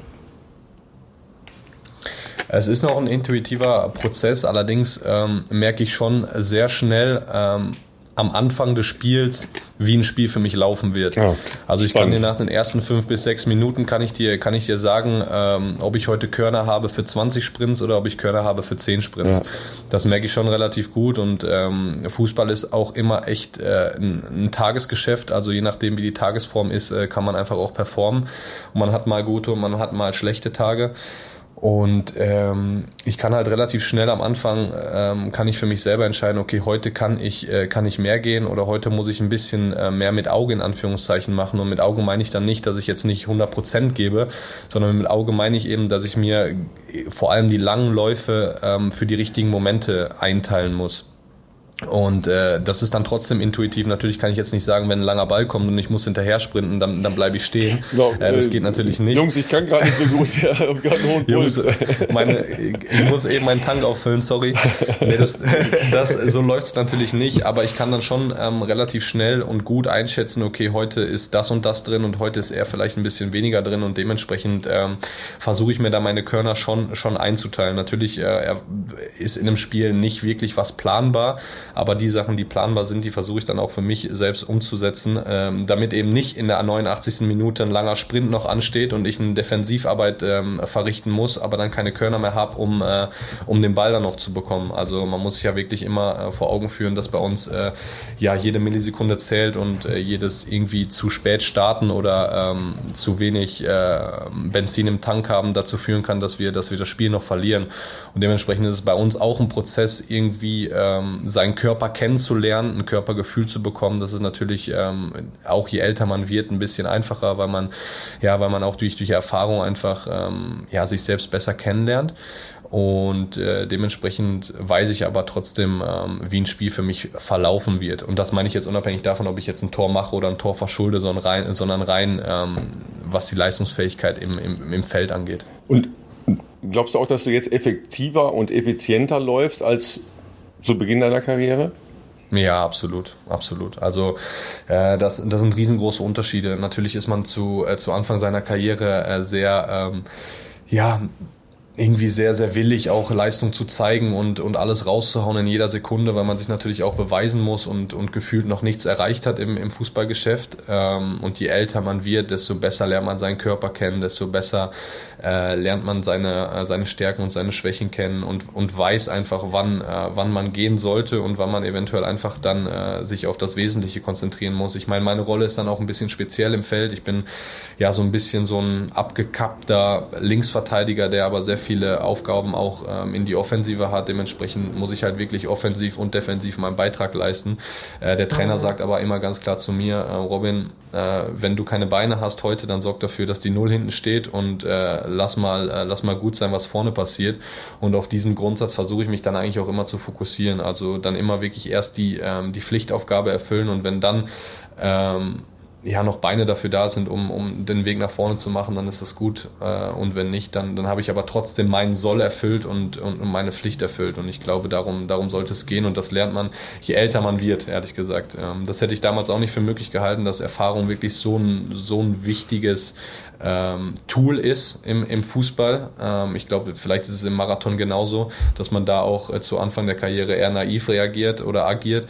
Äh, und genauso ist es im Fußball auch. Je älter man wird, desto, desto besser weiß man sich selbst einfach einzuschätzen und, und weiß auch, wie, wie man sich im Platz äh, und auf dem Platz verhalten soll.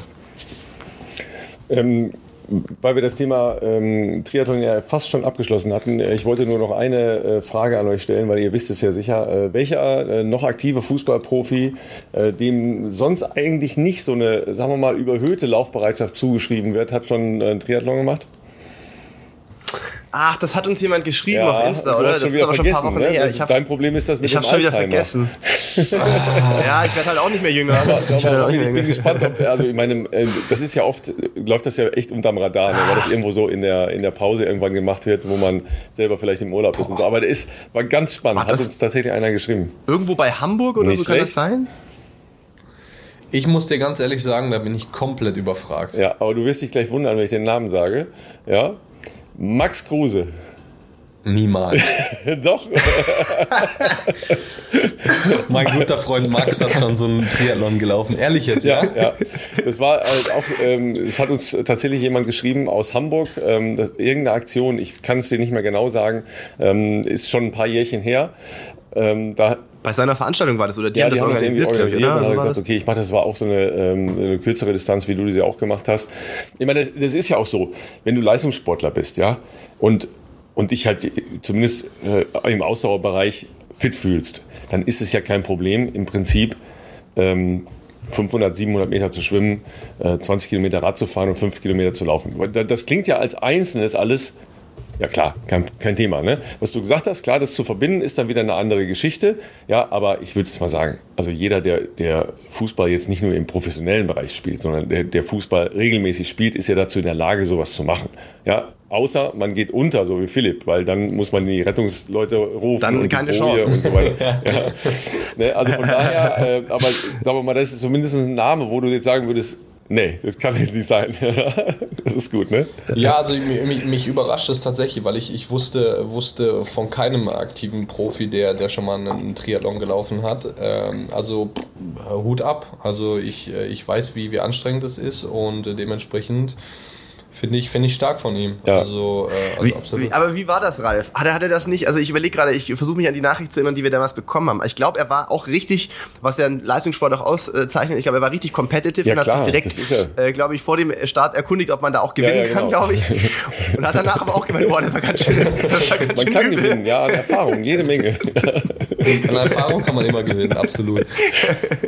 Ja, aber das ist, ja, also äh, kompetitiv ist ja das andere Problem, was ihr habt. Ne? Also das, das wird sich ja auch nie mehr ändern, ja, in, in diesem Leben. Ja. Gehört dazu. Auch, ja. Gehört dazu. Ja, ist auch ist für mich auch eine sehr wichtige Eigenschaft, muss ich ganz ehrlich sagen. Also eine essentielle Eigenschaft. Ich habe ich hab tatsächlich auch irgendwie mal so ein bisschen mich bei dem Gedanken erwischt, dass ich doch im Vorfeld gesagt habe, ja, warum eigentlich nicht einfach mal vorne angreifen?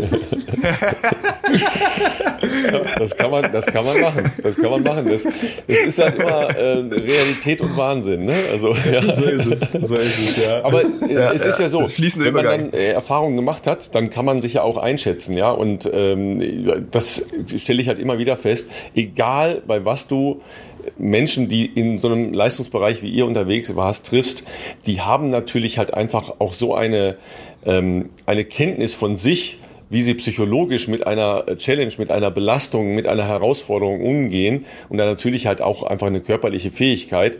Das ist halt immer wieder sehr, sehr spannend. Ja. Also das ist ja egal, ob du da jetzt äh, Profis in, in welchen Bereichen Sport auch immer nimmst, die sind sich da von der, von der Struktur her schon sehr ähnlich. Ja. Können alle wahnsinnig ja, schlecht verlieren. Endes, ja, das, das ist eine Eigenschaft, die, äh, die glaube ich wirklich ähm, zumindest auch äh, bei meinen Fußballkollegen hier sehr, sehr ähm, weit verbreitet ist. Und ich glaube aber auch auf der anderen Seite, dass es eine, eine Eigenschaft ist, die man fast schon mitbringen muss, um, um sich dann durchzusetzen, weil auf, auf absoluten, auf, auf absolutem Top-Niveau entscheiden nun mal diese, diese Details und diese Kleinigkeiten. Und wenn du da nicht diesen absoluten Willen hast, unbedingt gewinnen zu wollen und dich, dich gegen andere durchsetzen zu wollen, dann, ähm, ja, dann bleibst du bei so einem harten Geschäft vielleicht dann einfach auch auf der Strecke. Und von daher ähm, ist es zwar manchmal dann auch eine in Anführungszeichen blöde Eigenschaft, vor allem dann, äh, wenn es irgendwie in die Freizeit reingeht und man einfach nur sich mit, mit Freunden misst oder so, dann habe ich nämlich genau das gleiche Problem, dass ich nicht verlieren kann und jedes Spiel irgendwie für mich entscheiden möchte. Das führt dann natürlich schon mal zu großen Diskussionen und dazu, ey, warum kannst du jetzt nicht einfach mal abschalten und dieses Spiel genießen? Warum willst du jetzt einfach wieder gewinnen die ganze Zeit? Aber das kann man halt einfach nicht ablegen. Ähm, trotz alledem bin ich, bin ich der felsenfesten Überzeugung, dass das auch eine Eigenschaft ist, die, äh, die mich dahin gebracht hat, wo ich aktuell bin. Und ich weiß nicht, ich glaube, Philipp, bei dir ist es sicherlich auch eine Eigenschaft, die, äh, die eine wichtige Rolle bei deinem Erfolg spielt, oder? Auf jeden Fall. Also ähm, meine äh, Laufbahn soweit war ja auch jetzt nicht äh, geradlinig äh, linear, würde ich jetzt mal vorsichtig äh, so ausdrücken, sondern da gab es natürlich auch äh, phasenweise ähm, einige Täler, die es da zu durchschreiten galt und äh, bis man dann irgendwann mal diesen Kindheitstraum auch von Olympischen Spielen erreichen konnte.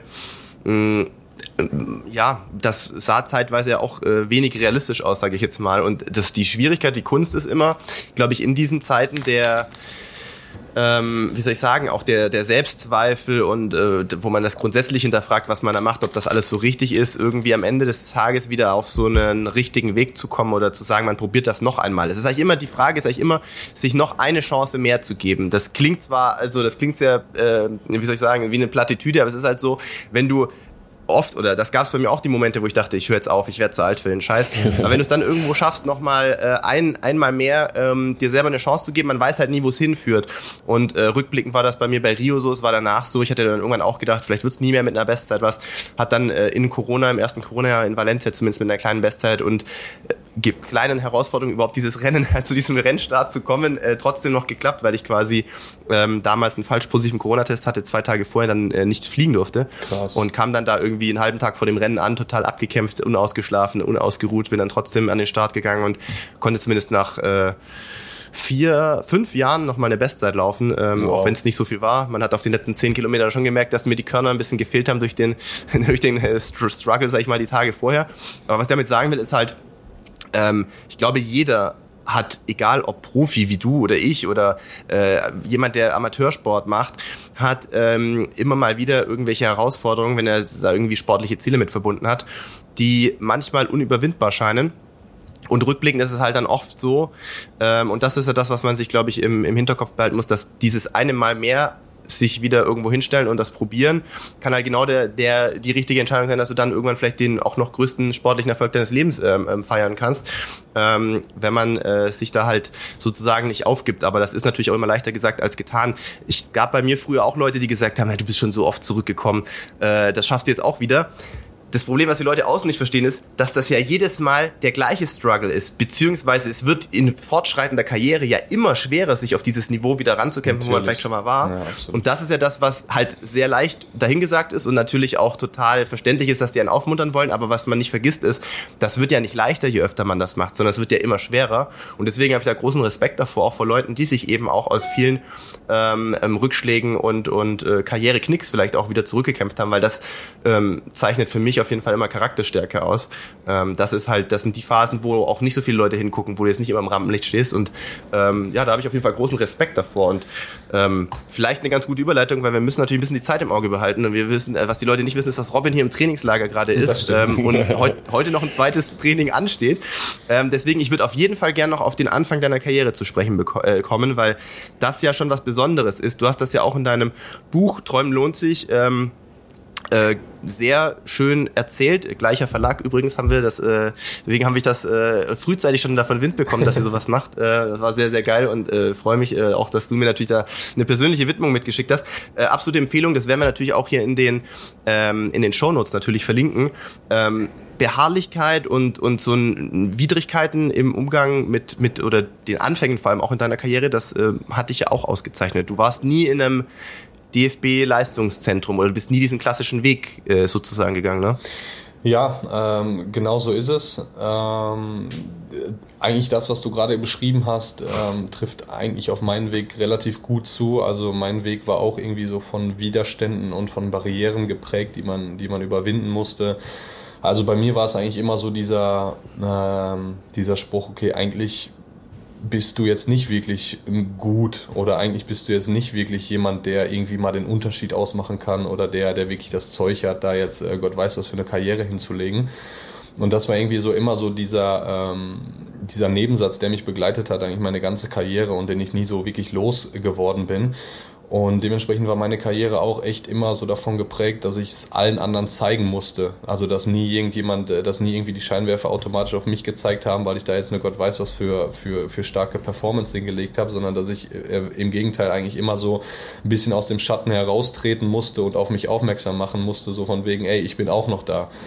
Und ähm, das, das hat mich unglaublich viel gelehrt und äh, hat mich, glaube ich, auch zu der Persönlichkeit gemacht, die ich, die ich heute bin. Also ich bin auch nach wie vor der Meinung, dass dieses Scheitern und auch mal auf die Fresse fallen äh, total wichtig ist für die Persönlichkeitsentwicklung. Ähm, wie du zwar richtig sagst, wird es natürlich, äh, je öfter man das machen muss, immer auch wieder schwieriger, sich auf dieses Niveau zurückzukämpfen. Aber ich glaube trotzdem, dass ja, das auch mal ähm, ja, mal scheitern, mal, ähm, mal Widerstände ähm, überbrücken, auch, auch ganz, ganz wichtig ist, um, um sich als Sportler, aber auch als Mensch äh, weiterzuentwickeln. Und äh, auf jeden Fall. Ich, ich hatte einige Widerstände zu überbrücken, die haben mich aber trotzdem jetzt äh, dahin geführt, äh, wo, wo ich gerade bin, nämlich äh, äh, bei Inter Mailand und, und äh, beim DFB, nämlich als Nationalspieler. Und äh, da bin ich, bin ich echt unfassbar stolz drauf, weil, weil ich es, wie gesagt, vielen zeigen musste und ähm, mir sicherlich nichts geschenkt wurde und nichts in die Wiege gelegt wurde. Im Gegenteil, äh, meine, meine größten Charaktereigenschaften waren eigentlich immer harte Arbeit, Disziplin und, äh, und meine Mentalität. Vielleicht nicht das größte Talent, aber äh, wie man vielleicht an meinem Beispiel dann gut sieht, äh, führen, auch, führen auch solche Attribute mit weniger Talent zu, dazu, dass man seine Träume verwirklichen kann. So würde ich es mal irgendwie äh, ausdrücken. Ja, du bist ja dann äh, die Schleife, ähm, also am Niederrhein äh, geboren und groß geworden, ne? dann die Schleife über, ähm, über die Niederlande gegangen, also über die äh, ja eigentlich, also bei uns überhaupt nicht im Fokus stehende Fußballwelt, ähm, die aber ja im Prinzip eine sehr gute äh, Ausbildung von, von jungen Fußballern halt auch machen. Ja, das wird ja hier oft ja übersehen. Klar, Niederlande sind halt viel weniger Menschen ja als wir und trotzdem ja. äh, beständig in, in der absoluten Weltklasse unterwegs. Ähm, wie unterscheidet sich da äh, gerade so auch in den äh, Vorbereitungsgeschichten das Training von dem, was du in Deutschland vorher oder nachher kennengelernt hast? Also erstmal ist äh, Holland, glaube ich, äh, der perfekte Einstieg äh, in der Fußballwelt. Ähm, einfach aufgrund der Tatsache, dass da jungen Spielern immer eine Chance gegeben wird. Also du musst da nicht irgendwie 28 Jahre sein und äh, schon 200 Spiele Erfahrung haben, um, um zum Spiel, äh, zum Spielen zu kommen, sondern wenn die was in dir sehen, dann werfen die dich rein, egal ob du 17 oder 25 bist. Und das, das ist natürlich der erste Vorteil für junge Spieler.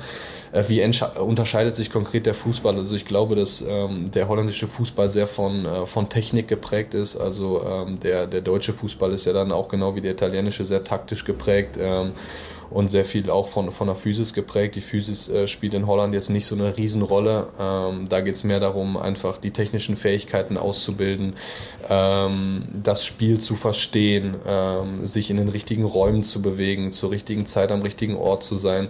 Und das war für mich halt äh, rückblickend betrachtet äh, einfach Gold wert, äh, dieser Schritt nach Holland, weil genau diese Attribute mir halt total gefehlt haben, weil ich nie in einem Leistungszentrum war. Also was Technik angeht, was, äh, was ähm, Gefühl für Räume angeht, da habe ich nie was mit einer Mütze gehabt. Bei uns gab es ja früher einfach immer nur äh, Torschuss und dann ein Spielchen hinten dran.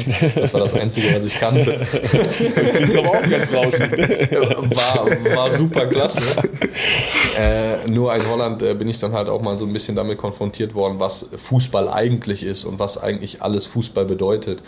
Und äh, dementsprechend war, war der Schritt für mich Gold wert, weil ich zwar diese physischen oder athletischen ähm, Attribute immer hatte, einfach auch aufgrund der Tatsache, dass ich schon immer ein sehr sportlicher Junge war, aber halt mit, mit äh, Technik und Taktik überhaupt nichts an der, an der Brause hatte. Und dementsprechend konnte ich da halt eben ähm, Fußball ganzheitlich verstehen und, äh, und auch umsetzen. Und das hat so ein bisschen die Basis für, äh, für den Erfolg gelegt, würde ich einfach mal sagen.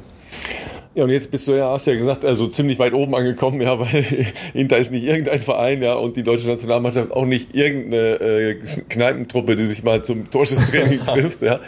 Ähm, machst du jetzt trotzdem, ähm, zum Beispiel in so einem Sommer wie jetzt, für dich selber noch ähm, wirklich intensiv Ausdauertraining, also in, im komplexen Sinne von äh, wirklich dann halt auch laufen, also äh, sich um äh, Ausdauerfähigkeiten kümmern, aber auch äh, Krafttraining etc. pp?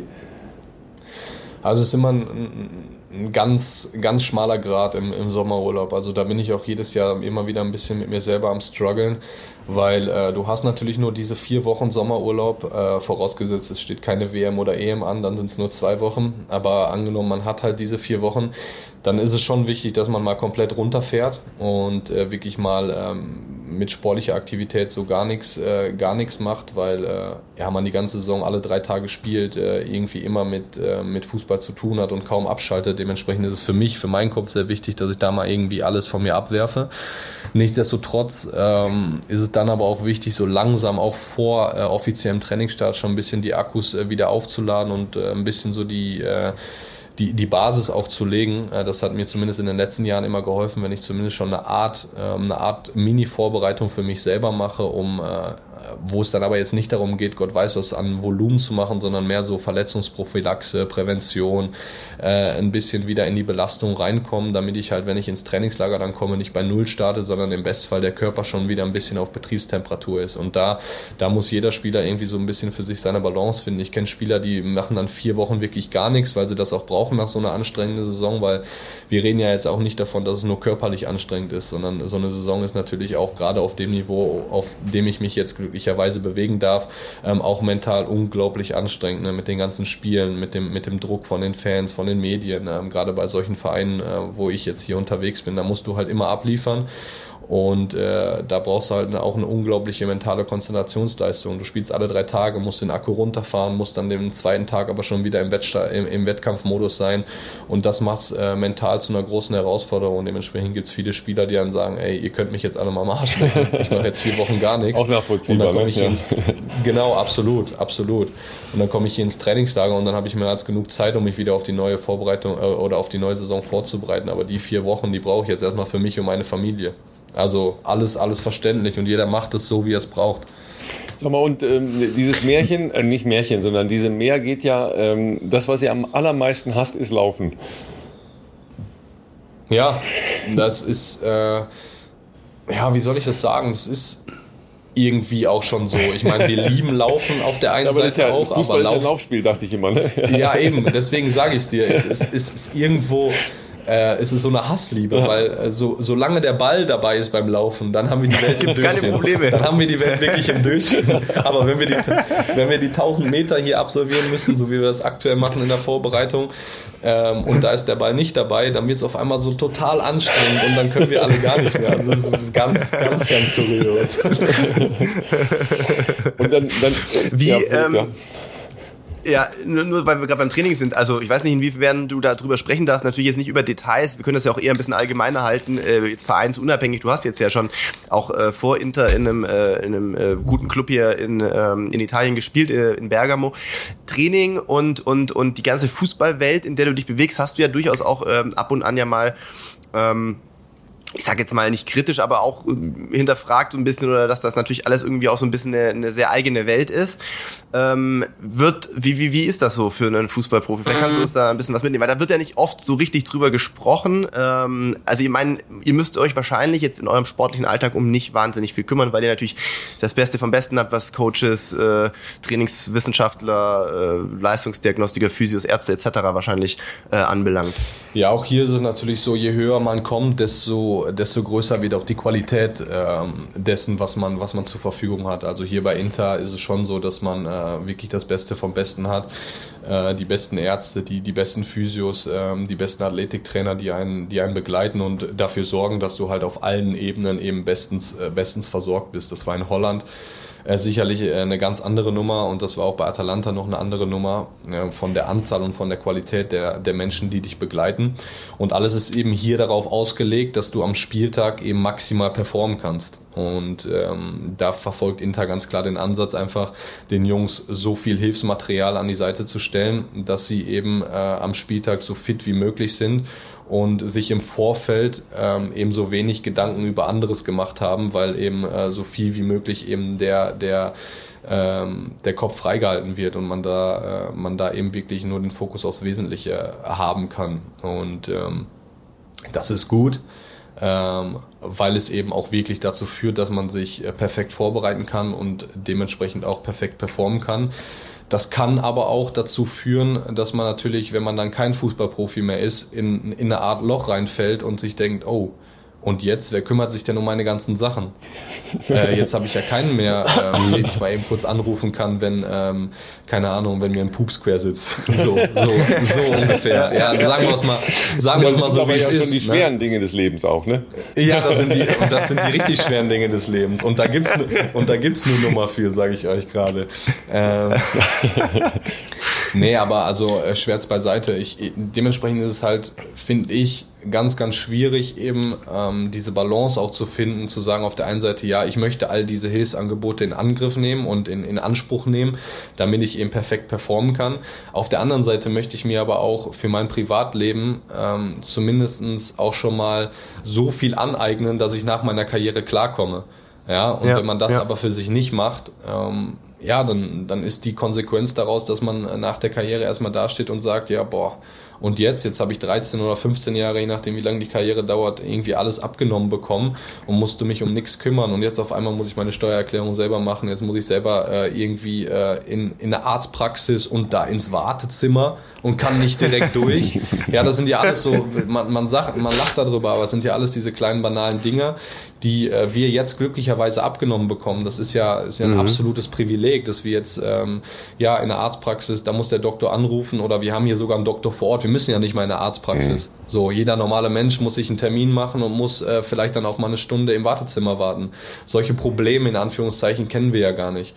Und dementsprechend finde ich es äh, finde ich schon wichtig, dass man sich trotzdem mit diesen äh, Problemen auseinandersetzt und äh, und eben auch äh, sich ein Bewusstsein dafür schafft, dass das eben nicht die normale Welt ist, sondern eben eine Art Parallelwelt, in der wir leben äh, und in der wir vielleicht auch leben müssen, um perfekt performen zu können, ähm, aber eben auch die nur so lange dauert, wie wir eben Profi sind und nicht darüber hinaus.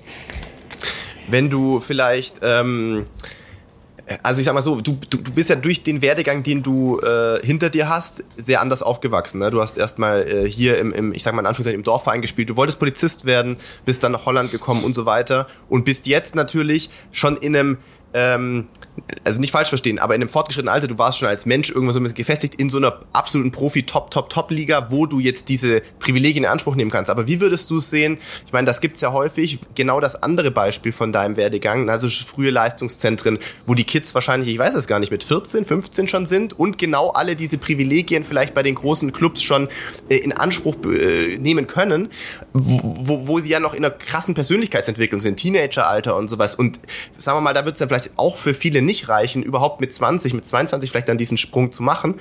Ähm, das ist doch ein Problem, oder? Also, weil das ist ja nochmal was anderes wie bei dir. Du kennst ja sozusagen einfach beide Welten. Du bist ja auch jemand, der sich mit ganz anderen Themen und Dingen auch beschäftigen möchte, trotz alledem noch. Mhm. Aber wenn da jetzt irgendwie so 14-Jährige, das 5, 6, 7, 8 Jahre in einer wirklich wichtigen Phase, ich glaube, der Persönlichkeitsentwicklung, ähm, so genießen können oder, oder auch, ja, dürfen, aber letztlich hat das ja wahrscheinlich auch ein paar äh, Side-Effects womöglich. Ja, absolut. Es ist, ähm, es ist ganz schwierig. Also ich bin, ähm, ist rückblickend natürlich auch immer ganz einfach gesagt, aber ich bin äh, überglücklich, dass ich diesen Weg gehen konnte, wie ich ihn eben gegangen bin, äh, weil ich da eben, weil ich dadurch eben auch eben die Kehrseite kennengelernt habe, beziehungsweise einfach nicht die Kehrseite, sondern das normale Leben kennenlernen durfte.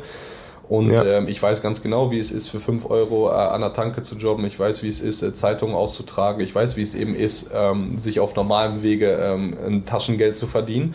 Und das hat mir, glaube ich, einfach ein, ein anderes, ähm, einen anderen Blick auf die Welt gegeben, den viele andere Kinder aber zwangsläufig auch nicht haben können, weil sie eben äh, von äh, von 14 an aufwärts im, im, im Leistungszentrum sind und da dementsprechend äh, ganz andere äh, Sachen schon äh, miterleben dürfen, was ja natürlich auch in dem Alter wunderbare Erfahrungen sind. Die Gefahr ist eben nur, wie du schon sagst, wenn man dann eben nicht Profi wird und 99,9% werden eben kein Profi, sondern nur 0,1% werden Profi, die stehen dann eben dann mit 20, ähm, werden aussortiert im, in der Akademie und stehen dann eben ähm, vor der Entscheidung, ja okay, und was mache ich jetzt? Ich musste mich doch jetzt äh, die letzten zehn Jahre um nichts kümmern und jetzt muss ich mein eigenes Leben in die Hand nehmen. Und da bin ich einfach der Meinung, sollten die Kinder auch ganz klar darauf vorbereitet werden, ähm, dass sie auch scheitern können. Das heißt, ähm, da muss auch frühzeitig einfach der Fokus darauf gelegt werden, ey, pass mal auf, äh, ihr kämpft hier alle für das gleiche Ziel, aber ihr dürft nicht vergessen, dass es einer von 100 schafft und nicht 99 von 100. So, und das ist ganz normal und das ist auch gut so, dass es so ist, das ist alles fein. Aber dass die Kinder zumindest dann auf das Scheitern vorbereitet werden und dass ihnen vielleicht auch eine Alternative oder beziehungsweise ein Plan B aufgezeigt wird, ähm, mit ja. denen die dann arbeiten können und mit denen sie dann in das normale Leben starten können. Das finde ich eine ganz, ganz wichtige Sache. Und ich war nicht im Leistungszentrum, ich weiß nicht, wie der aktuell der Stand der Dinge ist, aber ich kann mir vorstellen, dass da auf jeden Fall noch Nachholbedarf ist, weil ich finde es einfach ganz, ganz wichtig, dass den Kindern zwar vermittelt wird, ey, ihr kämpft hier alle für den gleichen Traum, aber es ist auch okay, wenn der Traum nicht klappt. Dann gibt es andere Träume, die realisiert werden können. Und das ist alles fein und das ist gut so. Aber wenn denen natürlich die ganze Zeit immer nur vermittelt und eingetrichtert wird, ihr müsst dieses eine Kind von den tausend sein äh, und es gibt keine Alternative und es gibt keinen Plan B, dann stehen die dann nachher, äh, werden aussortiert und wissen auf einmal gar nicht, was sie machen sollen, weil sie halt nichts anderes kennengelernt haben. Und äh, ja, das, das finde ich bedenklich, falls es denn noch so sein sollte aktuell. Ja, und dann gibt es ja. äh, Fußballprofis, die sich, äh, um sich selbst äh, herauszufordern oder auch zu erden, je nachdem, äh, freiwillig von Menschen im Aasee in Bocholt verkloppen lassen. ja, die, die es auch noch. Die gibt's auch noch. Ja, äh, du, wir, wir haben schon äh, eine gute Stunde gesprochen, wahnsinnig kurzweilig und total spannend mit dir zu sprechen. Ja, ähm, ich, ich habe auch noch eins, eins muss ich noch loswerden. Ja, ich habe auch noch ähm, eins. Ich habe auch noch eins. Ja, aber genau, erst du, Meine Verbindung zu Inter, ja, also ich werde Inter immer in meinem Herzen behalten, ja, weil ähm, ein gewisser Fußballclub, zu dem du, Robin, auch eine Grundsympathie hegst, ja, ähm, Inters Herzen mal gebrochen hat. Ja, ich habe so ein riesengroßes Bild, ja. Das ist äh, ein Reprint von einer äh, Titelseite der Gazzetta dello Sport als der glorreiche FC Schalke 04 äh, gegen Inter den UEFA-Pokal gewonnen hat. Ja, und da stand da ganz groß drauf, Cuori Infranti, ja, gebrochene Herzen. Ja, äh, da war ich das letzte Mal ähm, im Stadion von Inter äh, und das wird, wird immer einer meiner größten äh, Fußballabende bleiben. Ne? Ja, das ist, äh, das ist einige Jahre her. Das ist, ein, das, das ist einige Jahrzehnte leider schon her. Ja. Jahrzehnte ist das schon her. Das ist ein kleines Problem daran, genau. Ne? so, du darfst jetzt heute Nachmittag Tausender laufen oder äh, kommt auch der Ball ins Spiel? Ne, heute kommt der Ball ins Spiel. Wir haben gestern die Tausender äh, gemacht, 5x1000. Okay. Oh, 5x1000 ist ein sehr, sehr schönes Ding, ja. 5x1000 haben wir gemacht und in einer Zeit von 3,40, was für uns gut ist. Das ist, ordentlich. Das, ist ordentlich. Das, ist ja, auch, das ist nicht langsam, also um Gottes Willen. Das finde ich gut, ja. Das war, das war okay, aber auch bei hier bei knapp 40 Grad äh, überaus anstrengend, muss ich sagen. Das glaube ich dir sofort. Also, ähm, das heißt, ihr habt das am Nachmittag gemacht und nicht äh, irgendwie vielleicht noch am, am kühlen Morgen. Doch, wir haben es so. am Morgen gemacht um 10.30 Uhr, da war es aber leider auch schon 39 Grad. Also es ist Ach, absolut, Schande. absoluter okay, Wahnsinn wow. momentan hier. Ja, das, das stimmt. Krass. Ja. Genau, bevor wir Robin zu seinem zweiten Training entlassen sozusagen ähm, und äh, dass er sich nochmal vielleicht auch vorher nochmal kurz durchschnaufen kann. Ähm, ganz kurz noch, Robin, du, wir haben vorher schon kurz dein Buch angesprochen, Träumen lohnt sich und so heißt auch deine Stiftung, die du, glaube ich, vor ein oder zwei Jahren äh, ins Leben gerufen hast. Du hast unter anderem auch dafür, äh, ähm, äh, bist du auch Adidas Athlet des Jahres geworden. Das ist ein Preis, den Adidas äh, jedes Jahr ganz gerne vergibt, eben auch an äh, ich sag mal, außersportliche Aktivitäten ihrer, ihrer Markenbotschafter, die sie eben auch unterstützen wollen. Und du warst zuletzt auch äh, in der Show Schlag den Star und hast da gegen äh, Rurik Gislason äh, gewonnen. Ich glaube, da gab es auch 100.000 Euro Preisgeld, die du ähm, deiner Stiftung zugeführt hast. Ähm, das stimmt. Nimm uns doch kurz mit, um, um, um, um für, was, für was setzt sich deine äh, Stiftung ein? Ja, die, ähm, die Idee der Stiftung, die ist eigentlich schon relativ alt. Und zwar, ähm, ja, wir haben jetzt lange gequatscht, ihr habt mich jetzt so ein bisschen kennengelernt und äh, für mich ähm, ist es nach wie vor ein unglaubliches Privileg, ähm, diese, diese Arbeit ausführen zu dürfen und äh, Fußball meinen Beruf nennen zu dürfen. Und ähm, gleichzeitig war bei mir immer so der Gedanke, okay, ähm, irgendwas musst du aber auch der Gesellschaft zurückbezahlen für dein privilegiertes Leben. Und äh, für mich war da einfach immer die perfekte ähm, Antwort drauf, eine eigene Stiftung zu gründen, weil man dann ähm, nicht nur was an der Gesellschaft oder nicht nur was zurückgeben kann, sondern eben auch selber bestimmen kann, was man zurückgeben kann. Und ähm, ja, meine Frau und ich lieben Kinder, äh, wie so viele Menschen auf dieser Welt, aber leider gibt es halt auch sehr, sehr viele Kinder, die ähm, ja, denen es nicht so gut geht, die vielleicht in schlechten Verhältnissen aufwachsen. Und äh, Kinder sind nun mal unsere Zukunft und äh, Kinder sind diejenigen, auf die es, äh, auf die es später ankommt, die auch unsere Zukunft mitbestimmen. Und äh, dementsprechend haben wir uns darauf fokussiert, äh, Kindern das Träumen zu ermöglichen, Kindern also, die vielleicht gerade keine so gute und rosige Perspektive äh, vor sich haben, zu ermuntern und dabei zu helfen, eben ihren Traum weiter zu, weiterzuleben oder ähm, ihnen eben die Perspektive aufzuzeigen, dass es sich trotz alledem, auch wenn es gerade sehr aussichtslos erscheint, lohnt, an seinen Träumen festzuhalten. Und äh, das haben wir mit äh, unserer Stiftung uns auf die Fahne geschrieben. Wir sind vor allem bei uns in der Region erstmal, erstmal tätig. Natürlich kann man äh, in die große weite Welt hinausgehen. Da gibt es unglaublich viele Probleme. Ähm, aber auch vor unserer eigenen Haustür gibt es äh, leider schon genug Probleme, die man anpacken kann. Deswegen haben wir gesagt, ey, pass auf, wir versuchen erstmal die Probleme äh, mit den Flüchtlingen beispielsweise in unserer Region anzupacken. Und wenn wir die Probleme irgendwann mal alle lösen sollten, dann gehen wir auch mal in die große weite Welt hinaus, aber da haben wir noch einiges zu tun und wir sind da, wir sind da unglaublich fleißig und äh, ja, ähm, da helfen dann natürlich auch so 100.000 Euro, die, die man bei Schlag den Star gewinnt, äh, die kann man dann wunderschön der Stiftung zugutekommen lassen und, äh, un und unglaublich viel Gutes mit tun und das werden wir hoffentlich in, in Zukunft noch sehr viel tun können. Ja, Klasse. großartig. Äh, vor allem das, was du zu Kindern gesagt hast. Ähm, ich habe zwei Töchter, kann ich hundertprozentig unterschreiben. Ähm, gibt so einen so einen äh, Sinn ne? in, in Leben, ja, und äh, in, in Überlegen, was mache ich eigentlich nächste Woche oder nächstes Jahr oder in zehn Jahren. Ne? Also das ist äh, genau das, was du sagst. Ja. Genau, ja, das stimmt. Robin, großartig, großartig äh, fantastisch, dass du dir Zeit genommen hast für uns. Hat äh, wahnsinnig Spaß gemacht, dir zuzuhören. Ähm, ja. Ich hätte noch äh, zig Fragen. Äh, meine Frau war ganz betrübt, dass du Ruri abgezogen hast, ja, weil sie äh, seit unserem Island-Besuch äh, ihm folgt. Das ist ja auch ein großartiger Typ. Ich glaube, den hast du da erst kennengelernt, ne? Den habe ich da kennengelernt und das kann ich nur bestätigen, dass das ein großartiger Typ ist. Also da, ähm, da hat sich dann auch in kürzester Zeit schon eine Art Freundschaft entwickelt. Also wir sind auch, auch jetzt sehr viel in Kontakt. Äh, unglaublich vielseitiger, positiver Mensch, der, ähm, der sicherlich auch äh, noch eine große Karriere vor sich hat, abseits des Fußballplatzes, die er, ähm, die Karriere hat er ja schon beendet. Also echt ein wahnsinnig toller Mensch, den ich kennenlernen durfte. Ja, dann wünsche ich, äh, wünsche ich dir mit Inter äh, super viel Erfolg. Äh, vor allen Dingen aber, dass ja, du, äh, dass das du in, im Herbst auch äh, mit zur WM fahren kannst. Äh, und äh, da wird sich dann lohnen, dass du die Tausender bei 40 Grad gemacht hast. mit Sicherheit, mit Sicherheit. Dein Wort in Gottes Ohren, mein Lieber. Dein Wort in Gottes Ohren. in diesem Sinne, ja. Ich danke euch vielmals. Robin, großartig, dass du dabei warst. Und ähm, ja, dir viel Spaß beim Training, euch am Wochenende ähm, natürlich auch viel Spaß bei euren sportlichen Aktivitäten. Ihr wisst, äh, hört den Podcast an und äh, schaut bei Robins Instagram-Profil vorbei. Ähm, der ist da auch immer up to date, was seine sportlichen äh, Aktivitäten anbelangt. Und dann hören wir uns wieder nächste Woche. In diesem Sinne, macht's gut. Alles Gute euch, macht's gut, ciao, ciao.